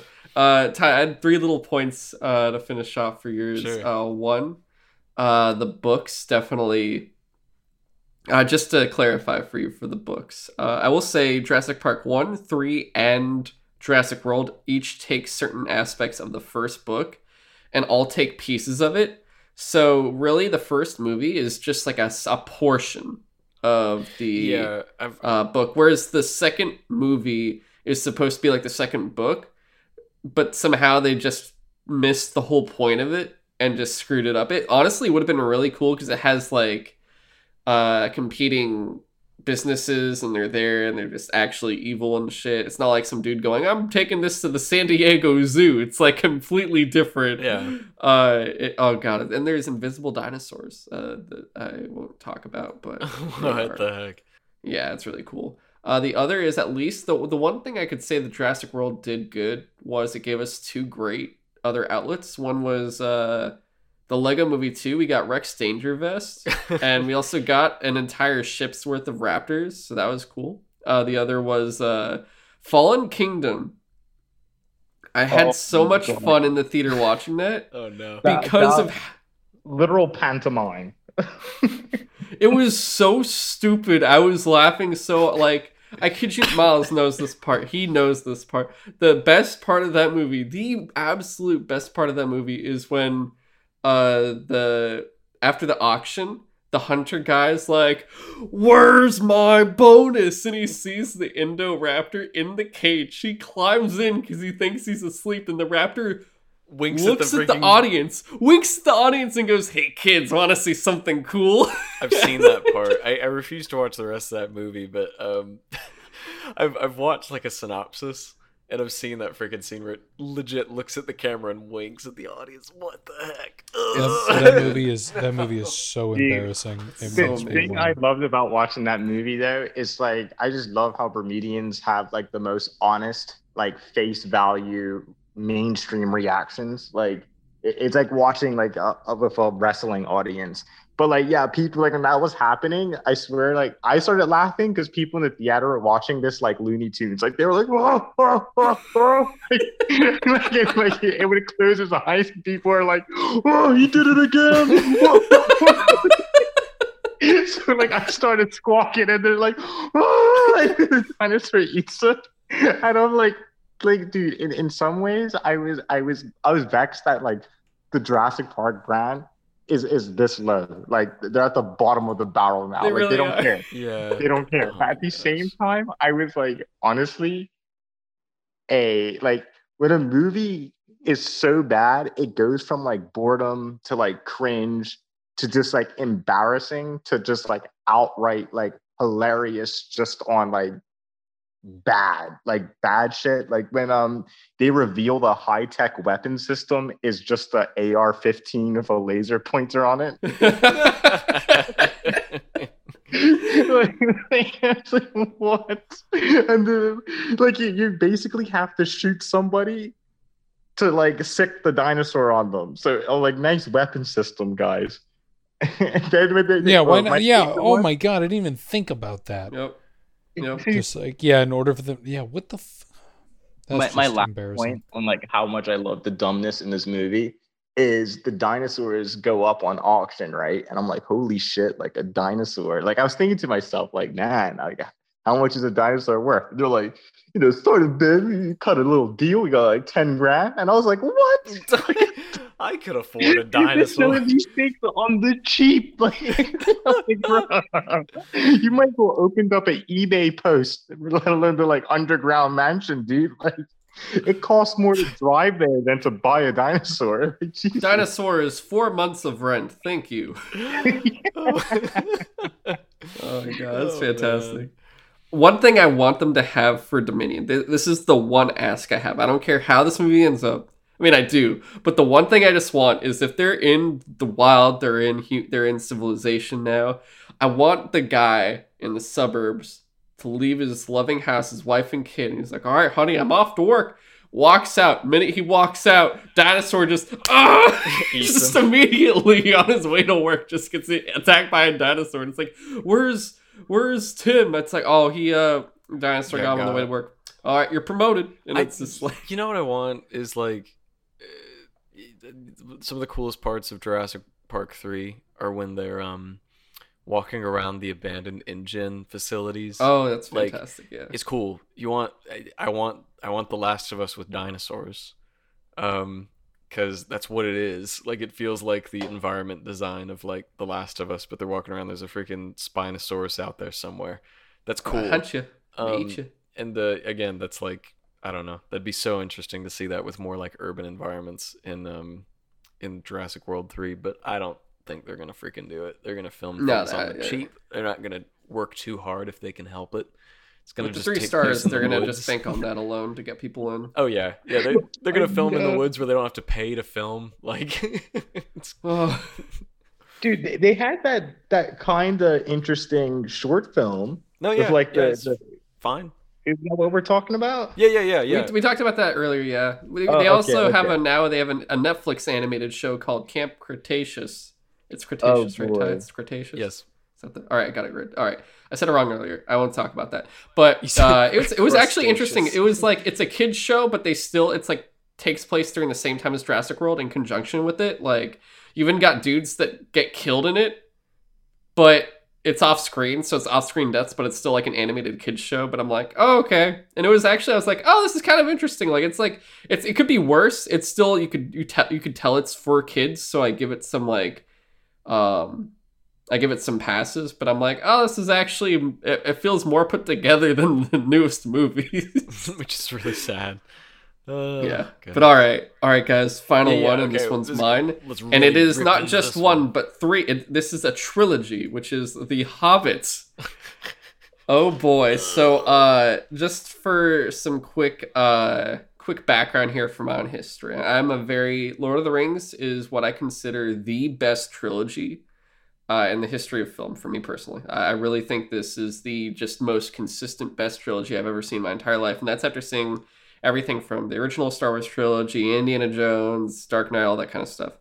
But uh, Lord of the Rings really did everything great for me, and even uh, I had two friends uh, that I loved watching it with, and when these Hobbit movies came out, I would go with both of them, and uh, uh, one her and I we would go. We actually met like Sean Astin and Alan Lee, the illustrator of the original Lord of the Rings uh, books. Uh, we got to meet them in person. It was really awesome. And then the other one, she uh, she had a great, great infatuation with Gollum, but uh, it was it was funny. But uh, the three of us went and watched each of these Hobbit movies at midnight on the midnight releases each time. And I guess because we were with each other, we enjoyed it to an extent but like uh watching it throughout and like seeing the trilogy as a whole i was like why are there three movies?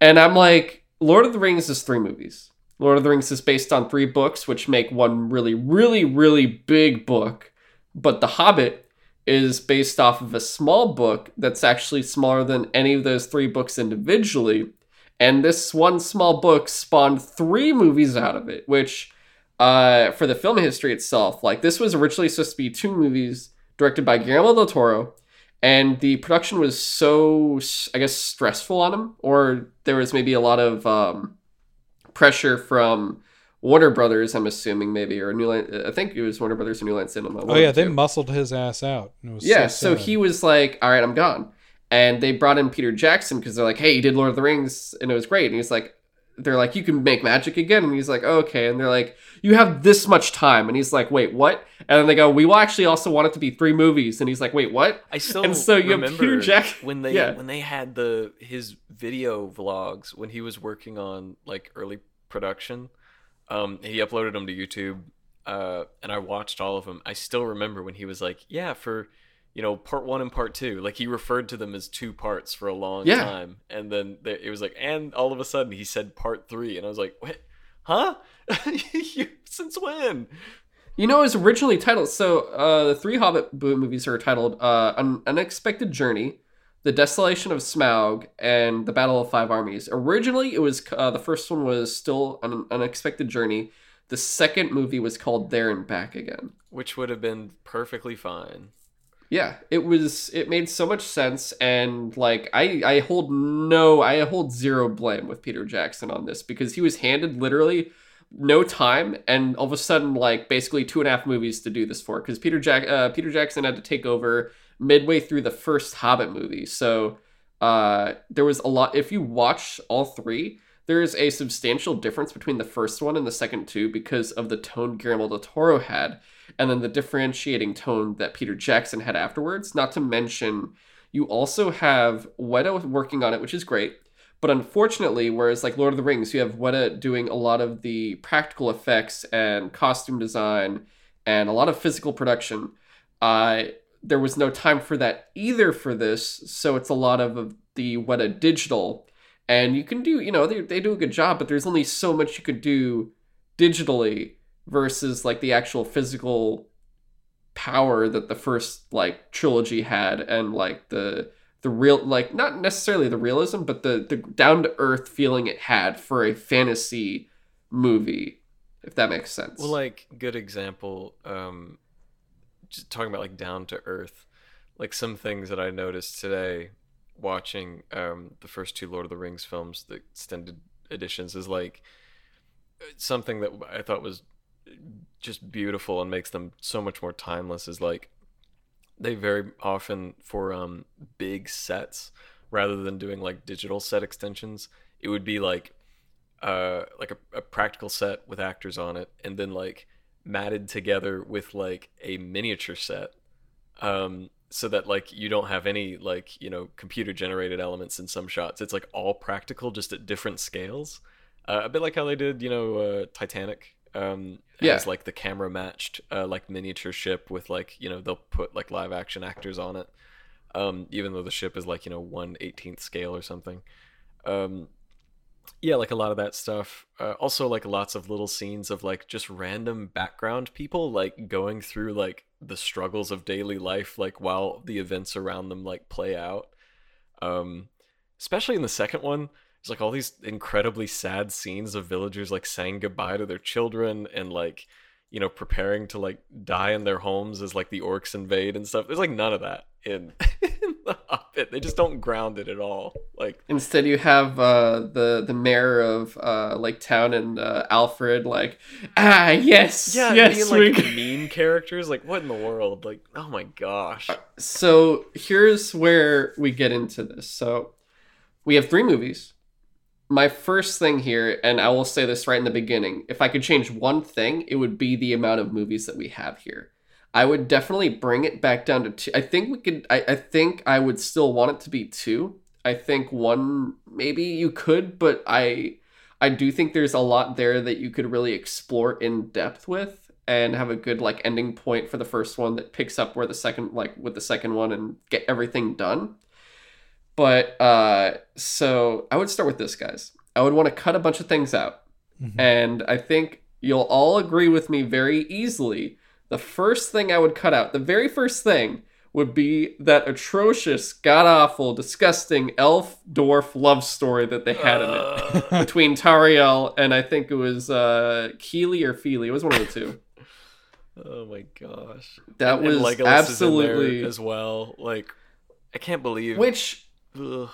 I can't believe I, they brought I him. could I could get why they put Legolas in considering he is Thranduil's son in all of it, but he's also not in the book whatsoever. It's just one of those things that like the the in-universe justification is I, it's passable, but it's like so paper thin that this was clearly just to get butts in seats for people who really like Legolas. Like it's there's no other reason that they did it other than that. It is he doesn't add anything to the story. Oh, yeah. There's literally a fan edit that erases him. Like he's that useless. in Desolation of Smaug, I think the whole time like they show him on the screen, I'm like this, like it's Legolas, yeah, and then they finish, and I'm like, hey, wait a What minute, did he do? Like why was yeah, he it's like you, you got me, you bastards, you did it. You, you just tricked me through Orlando Bloom. How did you know my kryptonite? Well, and also in like a, a similar vein, you know, uh, they have like the at Rivendell. There's the White Council where they throw in Saruman and Galadriel, who like again were not present in the book. They threw them in just to be like, ah, as original actors, you know, see them for five minutes. Um, Radagast was like he, he's not a, he, he's a, a character that's only present in The Hobbit, but like that was another example of like we need a funny guy. We need to get butts in seats. We need a funny character for kids to laugh at. I got rabbits. and yeah, and it's like let's make Radagast like an expanded character because he's a footnote in the original story. Like Gandalf. Let's I- throw bird shit on him. yeah, him. let's make him he's constantly covered in poop. Like what the heck? Literally, like I think in the original book because I read it as a kid with my mom, and it, it was like my introduction to the Lord of the Rings universe. Um, like he's like he literally gets mentioned. Like when Gandalf like lists off like all the like you know wizards of the world. There's only like five of them, and he mentions Radagast, Yeah. and he mentions like having a conversation with him. And that's it. Like I don't think he's ever even like present like in the story. He's just there as like a quick footnote. And Gandalf says that he met him for like a meeting, and that's it. And he's not there. So that was like a thing.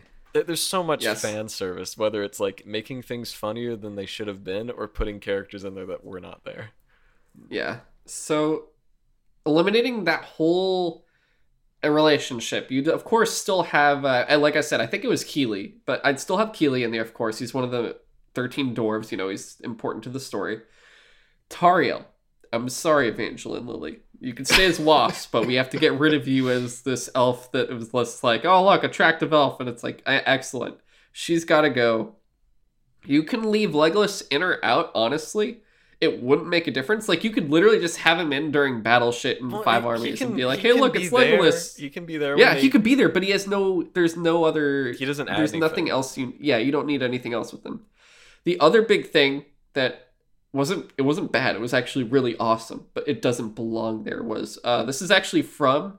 If you ever read the books, uh, The Return of the King, the back has an appendices, and it has all of or the appendix appendices, and it's got uh all of the different lore of stuff like things that happened after, before.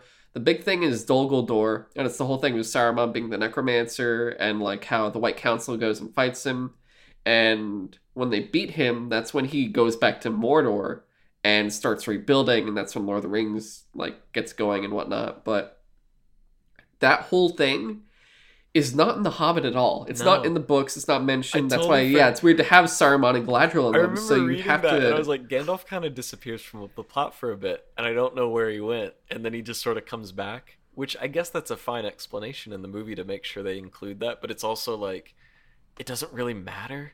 Like, Yeah.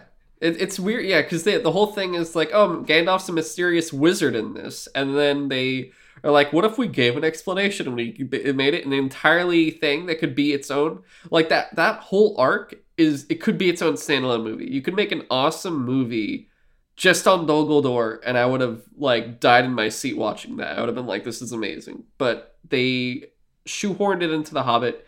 It's highly unnecessary, and it also stretches. Uh, I don't was it? It wasn't really in Unexpected Journey either. It was like pretty much just. Uh, I in think the Desolation second and one.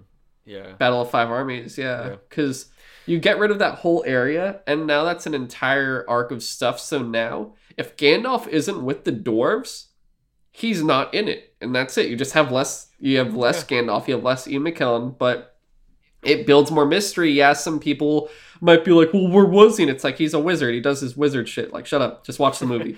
but like, uh, you can eliminate that. Uh, and with the less less elves and whatnot, uh, Battle of Five armor. Armies was awesome. But it doesn't also need to necessarily be as long. I'm not saying I don't want it, especially just because I think that was my biggest gripe with the book was uh you you read the book and the battle is completely absent. Like the battle starts yeah. and Bilbo's like, "Oh boy," and he gets knocked out, and then he wakes up and the like the it continues where he wakes up and it's like, "Oh, the battle's over," and you know like half the dwarves are dead. Sorry. It's literally like a footnote in Lord of the Rings history, Yeah. which is crazy because I forgot. I remember when I heard the third movie was going to be Battle of the Five Armies. I had to like look it up because I'd forgotten that happened in the book, and it's like, yeah, Bilbo glazes through that pretty quick. It's like a single chapter. Um, Even in the uh, animated film, I think they have Yeah. the actual battle. It's like literally the book is the only place it doesn't. So I would just say make it a little bit shorter, because you don't need easily. You the the way it becomes shorter is you just take out that whole um, what was his name Bolg. Uh, that remember that secondary orc that basically Legolas fights and like he kills the two dwarves and stuff? Which stuff. one? The White Orc? No, the he was like the secondary orc that uh I don't know He's- that guy.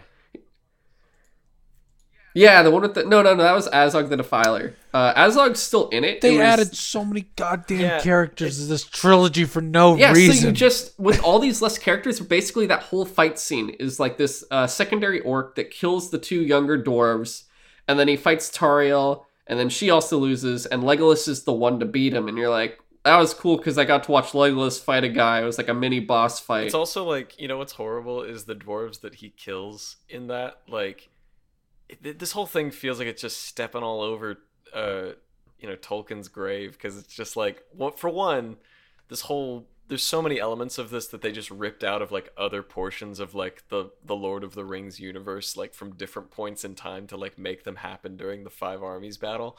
The other thing is that like in the book, I remember that the the dwarves from the party who die like they they die in like a valiant way like they charge into battle knowing that they're gonna die and they like you know have a valiant you know death in battle and in this it's like oh they got murked by this guy just so legolas could look cool like Yeah. what a joke like oh and uh, you just eliminate all that.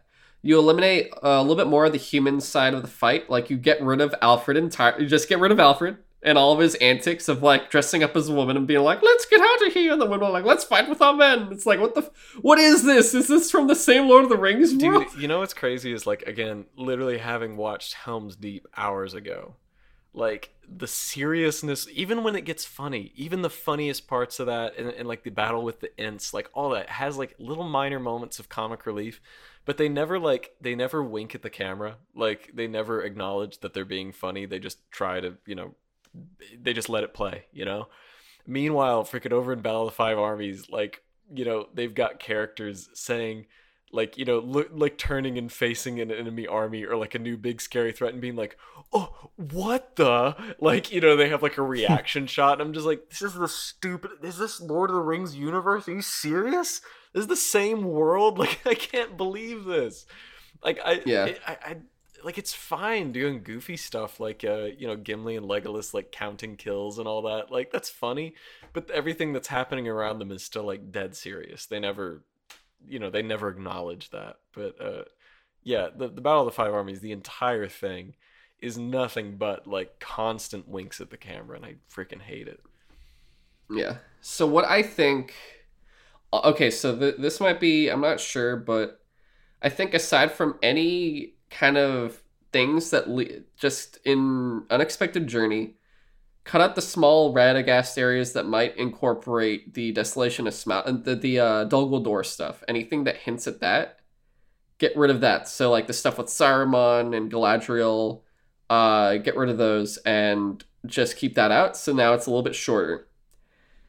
I think that could be left alone for the most part besides that. And then now with basically all of that unnecessary stuff in Desolation and Battle of Five Armies split in half, you could take those two halves and put them together into one movie. So uh, with Desolation, you would have them uh, go through with the elves, deal with them, and it would be a lot faster because now the jail time's shorter because you're not having as much bullshit time with Thranduil. There's no weird Tauriel talking to dwarves in their cells being like, My mom gave me this rock and I love you. I just met you. Uh, you wouldn't have any of that stuff. You would probably have a shorter time in Lake Town because there's no weird like antics going around there. So you get the elves, barrels, and whatever. You get the humans in Lake Town, and then you get to the mountain. You get to Smaug. You fight Smaug. Smaug goes and Bard kills him. He's dead.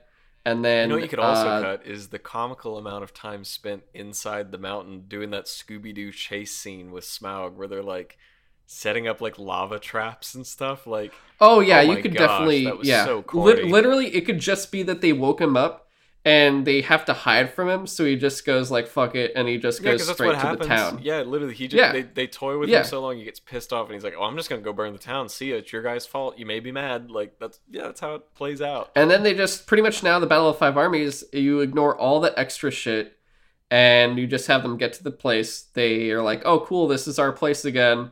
And then everyone, elves and humans, are like, "Fuck you," and then they're like, "Fuck you," and then goblins and orcs come and they fight. you know and then Bilbo comes back and at the end. Something I just thought of. Um, y- you could even, if you really wanted to, like completely, like just sort of append and like shorten the uh the ending with the Battle of the Five Armies because you know Lord of the Rings, the films already like cut off a massive chunk of the book's ending where they return to the Shire and fight Saruman. Oh yeah, Um, that's completely just cut from the films because they uh, they realized you know probably pretty smart to like just cut it because it kind of you know ruins what would be already a nice like gradual ending. Um, you, you know you, you're adding a second climax after you've already beat the main villain, so like what's the point? Um, you know, and it's funny that The Hobbit has the exact same thing happen where you've defeated the main villain and oh, here comes more mini villains for like a weird sort of finale. Like I don't really know what I'm supposed to be more excited about, killing Smaug or this battle. Um, they could have literally just like completely said, you know what, we'll do the same thing we did with Lord of the Rings. Screw this like extended ending. Uh, you know, the ending's long enough as it is let's just have it you know kind of be told through you know bilbo's monologue like the opening is you know he can got, give like a quick history of what happened to thorin and the others like after you know or we can just cut it entirely. Like you know it's a shame. I know people would be upset. They've changed you know another part of the story for the sake of a film but it's film. Like you're supposed to make it easier for the audience to digest it you know Yeah. it's different than a book like you can cut stuff it's okay like and instead they've added 50 things I think I think for me, I would still have the battle in there. Like I said, it would just be a lot shorter. Like just having eliminated a lot less characters, there'd be at least less weird intimate fights that take too long. Um, having it more into like yeah the sacrificial charge that they would do does make a lot more sense, and having less of the human stuff, less of the elf and dwarf stuff all together and that type of thing would just make it a lot more um I don't know what would you call it? Uh it's not stom- uh, basically stomachable but uh just having it weird like that good cutoff of hey they got away from the orcs in the end of the first movie and uh, they're getting to the dragon and then the first half of the second movie is the dragon and the second half is the orcs being like hey we caught up with you and also we brought some friends and then it's like oh shit and then it's over if they really and then wanted come to, they could even do like again. I'd forgotten about this until today. I'd forgotten that Helm's Deep and the battle with the Ents at Isengard are like happening simultaneously in the two Yeah. towers. It cuts back and forth, like the whole thing is intertwined, and um, you could easily like again if you really wanted to like do the five armies battle. What what better way to up the stakes than make like the battle happen outside of Lake Town while Lake Town is burning? like and you're just cutting back and forth like That would be I don't know because they already do they already do the cut back and forth with the uh because they, cut back and forth between Smaug and the uh Dol Guldur Sauron that's true again it, that it's granted like That's why, because you 'cause it- cut I think- I think that's why it works. The Hobbit works better because whereas Lord of the Rings works great with having three different simultaneous storylines occurring at the same time from like the second and third movie, but for uh, the Hobbit, it doesn't gain that strength. Instead, it works so much better as a much more concise, like single uh, Yeah. perspective of like, hey, this is Bilbo and the dwarves and stuff, and it's usually just Bilbo. And if the characters are there with Bilbo, they're there. If they're not, they're not. that's true But that's this the is whole Bilbo's reason story. where there's like in the book it's like where did gandalf go it's like well bilbo wasn't there he doesn't know He Yeah, it's- it's it a down. mystery. it's his journal this isn't like this isn't like lord of the rings where we're having like this omniscient you know narrator in in the hobbit you're reading bilbo's journal that's it like whatever yeah, you and saw it's, you it's saw. like the whole thing, and it's the whole thing too of like when you get to then it makes even better for like when you get to Lord of the Rings. It's like he gets to Frodo, and it's like oh here's this wizard that was like with uh Frodo all the time, and then he disappears because he's everyone's like oh god he's dead, and then he comes back and he's like hey I've come back to you, and then he leaves again, comes back with an army and saves everyone at Helm's Deep. So it's like there's still that mystery because he just leaves and you're like where did he go and they don't they don't go and show what happens it's just like it's fine hey, I brought Eomer back and stuff, and it's like a wizard's work is never done. I'm always doing stuff behind the scenes. yeah So it's like that's kind of his whole idea there's nothing wrong with you don't have to see everything it's better that you don't Yeah. sometimes leads a little to the imagination No, I- I'm not that big into to Lord of the Rings. Like I, I like it. I like it. The movies. I love the books. I think Tolkien's like the best fantasy writer, um, even ahead of Gene Wolfe. But but like when I watched The Hobbits, like those movies were like so so random in how they were like made. They seemed very directionless. Uh, for for a book that's only one book, and I feel like they didn't really even had to make a, a, trilogy. And then they went for like the grand epic scope, despite The Hobbit, I feel like being one of the more intimate stories. In contrast to Lord of the Rings. Um, two two things that really struck out to me. One was the, the scene. I don't remember which movie it is where they were in the barrels. That's got to oh, be gosh. that's Desolation. yeah, that's the second one. On GoPro. Like, yeah, I, I, was oh, laughing. That was embarrassing. Really hard at that. That was really funny. I was crying. Like I couldn't believe that like it had gone like that Looney Tunes. Like that was yeah, freaking uh, B- Bofur, whatever, where like the Bob. Oh, that was Bombur, Bombur Fat, How dare oh you? Gosh, the yeah. fat one is like Bombur was fantastic. You leave Bombur out of this. Yeah, he's rolling and like crushing dudes. It's like what the yeah. heck is happening? Like. Dude, he got like the the hammer Smash Bros power up instead of just deleting guys. Um, the the other one too was you know, when, when Shelob showed up in the first Lord of the Rings, you know, you know, that that was like a seat gripper. I was kind of like, oh boy, like, you know, this this is such a scary part of the movie. But surprisingly, when I read the art book, they were like, we wanted this movie, this part to be very intense. However, we didn't want arachnophobes to close their eyes. So they actually designed Shelob not really to be a spider, but to be like a monster so that's why I was like, it's so weird. I couldn't watch Harry Potter. That was too scary for me to watch. I closed my eye. But I could watch the Shelob scene, and and I it's precisely because they they didn't make Shelob look like a spider, which is very clever art. That's direction. right. Like Shelob's mouth um, is like very monster-like. It's not like a spider yeah. mouth. Exactly. Yeah, yeah it, it's not. And and her eyes, if you notice, her eyes aren't like a spider's at all. They're like a, a face almost she almost looks like a like a ogre more than a, a spider. It's like an ogre on a on a spider's body. Yeah, it's got like just enough um, differences.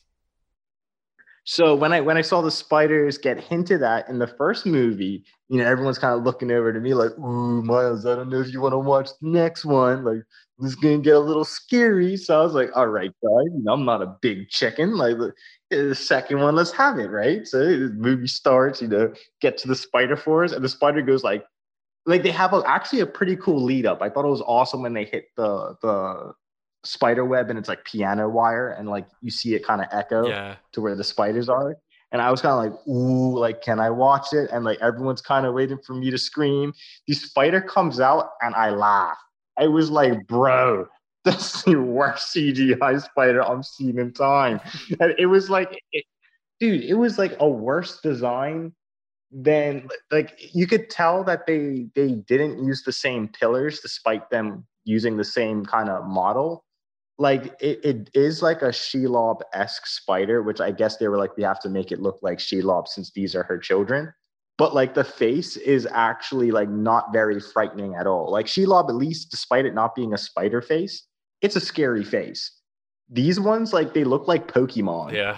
It, it, and and they have like the stupid like in your face like scene where they're, they're trying to get you with the jump scare. And it's like it's like when you're in the haunted house and you're like bro your breath stinks. Like you're not scary. Get out my face. Like it was just like a, a good like for something that's so easy like they didn't even scare the arachnophobes in the audience. I was like ah this, this one's not for me guys. I mean that that was my biggest takeaway from those flicks and to be honest, I forgot there was three. I thought there were two. I'm like shocked that uh, to to hear this conversation and kind of process in my head that I had to watch three movies. yes. Two. That's uh, that's yeah, that's the Hobbit trilogy. that's what it does to you, man. I'll say the one thing that was as hype as the Hobbit trilogy was having the Hobbit menu at Denny's. oh God. Oh, yeah, those red velvet pancake puppies. Oh man, those test. That was crazy. Crazy, I'll tell you. But yeah, like I said, so I guess finishing up, because really it's, if I could do the one thing, the one thing is really just deleting a lot of the content there and turning it into two more concise, very um, single viewed movies instead of a very like loose, all over the place, like multiple plotline web type thing that they turn it into for cash. Yeah, it's uh also just like I was gonna say other things if I can just like throw in right at the very end. As a visual effects artist, it, it also just hurts me to look at these movies. that Yeah, they yeah they don't yeah they don't yeah look they don't right. look Um, they don't look right. Uh, I think also because it was the first time they were doing like the the change of the frame rate or something for the first one. So when Gandalf is walking to Bilbo's oh, house, weird. it's like the quick up thing. I remember watching that and I'm like, someone laced my food. oh my god. yeah, it makes you sick to your stomach. Something else they did is they put freaking a uh, a light bloom filter on everything. Like you ever noticed? Like it, it it's the same effect that is present in Lord of the Rings on occasion, um, where you know like every light has like a little like soft glow around it, but they put it on everything. In uh, especially in Battle of the Five Armies, oh my gosh! Throughout that whole battle, everything looks like a like pre-rendered cutscene for like Lord of the Rings Online or something. Like it just it looks so fake. It, it's unfortunate because there's a lot of things that could have looked good, but they overuse that filter to the point that it like makes everything look horribly aged. Even like you know Yeah. immediately it it just looked fake.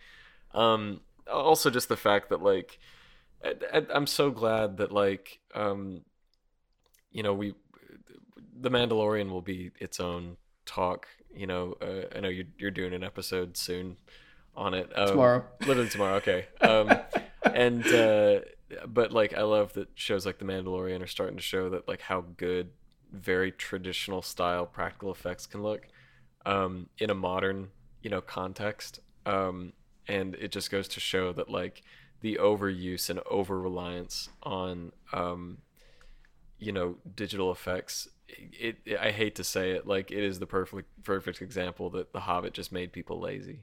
Like um watching the original trilogy and like seeing how good they got stuff to look without you know uh like like perfectly calculated like PBR like lighting and materials like for for like non visual effects people like PBR physically based rendering um Not Pabst not, not Blue Pabst Ribbon. Blue Ribbon Son Sorry. of a bitch. Is, um, Fuck whole life is a lie. Pabst Blue Ribbon. yeah so pbr is like the current industry standard for visual effects and it's like lighting and materials uh, digital lighting and materials that are like as close to like real world accurate as possible and it's like a good thing in that you can make things look a lot more real than you used to be able to but it is unfortunate as many people have pointed out that like now it is created like it, it- it's made laziness a lot easier to succumb to. Like you can very easily just rely on the fact that you can just sit and think well the lighting is physically correct and the materials are physically correct. Why should i have to push this any farther than it's gone? Why should i have to work to make this character look more realistic? It, it looks real right well no it's like you know it, literally there's so many times where you can pause battle of the five armies zoom in on people's faces and they look like playstation characters like no oh exaggeration Oh it looks God. like a video game Yeah. cutscene and i know that gets overused a lot people saying this cg looks like a video game like it you know legit looks like a pre-rendered cutscene for like a game And the fact that they felt the need to face replace a bunch of people is like oh my gosh like why like it, it just goes to show that they were very aware that like the cg characters in the background so heavily did not match the characters in the foreground that they had to go back and like replace for- foreground characters to make everything match and it all looked like crap you know? So versus when you watch the opening sequence to uh, the fellowship of the ring which is like miniature sets with like composited in like real people and like only you know the background characters are cg and it's like so well lighting matched that like it looks like a just a beautiful landscape with like this cool battle scene happening. Like it's not aged today it looks great. And it just Yeah. goes to show like how much they sat down and really really thought like okay we are very limited in what we can do in 2001 like you know uh, how real can we get this? And they thought well let's try and make everything as close to practical as possible and we'll only fill in gaps with cg when we like absolutely have to or when there's a character that we like cannot make practically in any way shape or form like you know the balrog or the troll or whatever. Um otherwise we're going to try and keep it as close to practical as possible and it looks amazing. And it's just like oh my gosh how far? Like they've fallen you know just being reliant on that kind of stuff. Entire scenes entire you know minutes of film that are like not in any way shape or form real like ugh. and with like characters in it you know close to the camera just cg characters running around like it hurts hurts to watch Oh, for sure. I Ty agree with you. I didn't understand all of the visual terms sorry there, i'm just ranting especially like now. this stuff makes me No, you're good. You're good, dude. I understand. Hey, I love that we're both passionate about this trilogy enough to be like, you fucked it up. yeah you're really goofed up Yeah, but that's The Hobbit. And, gentlemen, we've gone through Blade Runner 2049, Disney's The Black Hole, Jurassic World, Oof. and the Hobbit trilogy. And we've talked about what we would uh, change for the better for these films, for the sake of humanity. Uh, I think uh, we've done a great job today, guys. Any final final words on these uh, four picks before we Uh, close off? Yeah, I mean just to just to hammer it in there. Um, remakes are not bad, even though most remakes are. But uh, you know, some of my favorite movies are remakes, like John Carpenter's The Thing or 1978 Invasion of the Body Snatchers, David Cronenberg's The Fly, you know, The Blob 1988. But um, it it really only works if you have a film that was that just didn't reach its potential. You know. That's it. Gotcha. Miles, you got anything? Uh, for for all my takes, um, I like Romans for being like a, a true cinephile. Like that's something I hadn't really considered. Uh, I want to watch it. I, actually hadn't, but I did like some research while you were talking about it, and super intriguing. Everything about it, dope, dope. Uh, Ty, I really loved your points regarding Jurassic Park. I feel like you said everything I was thinking in my head, and I'm sure our listeners are on the same page as that and Kamron, dude, Lord of the Rings, it like hasn't been my biggest stick, but after I saw The Hobbit, I was kind of happy not to be a Lord of the Rings fan because I dodged a silver bullet. Like, like all the guys who were, you know, got the head on applied directly to the forehead with those movies. Like, I didn't have to get that prescription. So, like, uh-huh. dude, the ouch. And regarding Blade Runner 2049, like, look, guys, I know y'all think it's a good movie. Like, oh no, oh no, I ain't a part of that train. Don't don't put me no, no, no. I'm saying, I'm saying just for our listeners, just for our Okay, listeners. You know? okay. I know, I know, it's it's the big hit. It's the big Chungus 420, great movie. but, but, like, just take a frame from the OG Blade Runner and like just look at a frame from 2049. It's kind of like, like, come on, man. Come on. Really, really. But hey, but hey, you know, different strokes for different folks. Ty, any last words for you? Uh, I guess with uh, all these, there's there's still some hope for the next Jurassic World. Maybe it'll, I don't know. Maybe it'll meet my expectations. I'm feeling that it won't. so, I don't know. There's hoping, but yeah, I think um we're all in agreement that um don't remake a good thing. Just it's Mhm. okay to let things just be, just be. They don't have you know let it die. It's okay. It's okay to just enjoy something and that's all there is. don't Yep. you don't have to spoon feed me Jurassic Park every year because I'm gonna I'm just gonna keep watching the first one, and I'm never gonna stop enjoying it. Doesn't matter how much more you shove down my throat forcefully. And Challenge accepted. yeah, and uh, yeah, and um, I don't know. Happy New Year, guys! Here's two better movies. Yeah.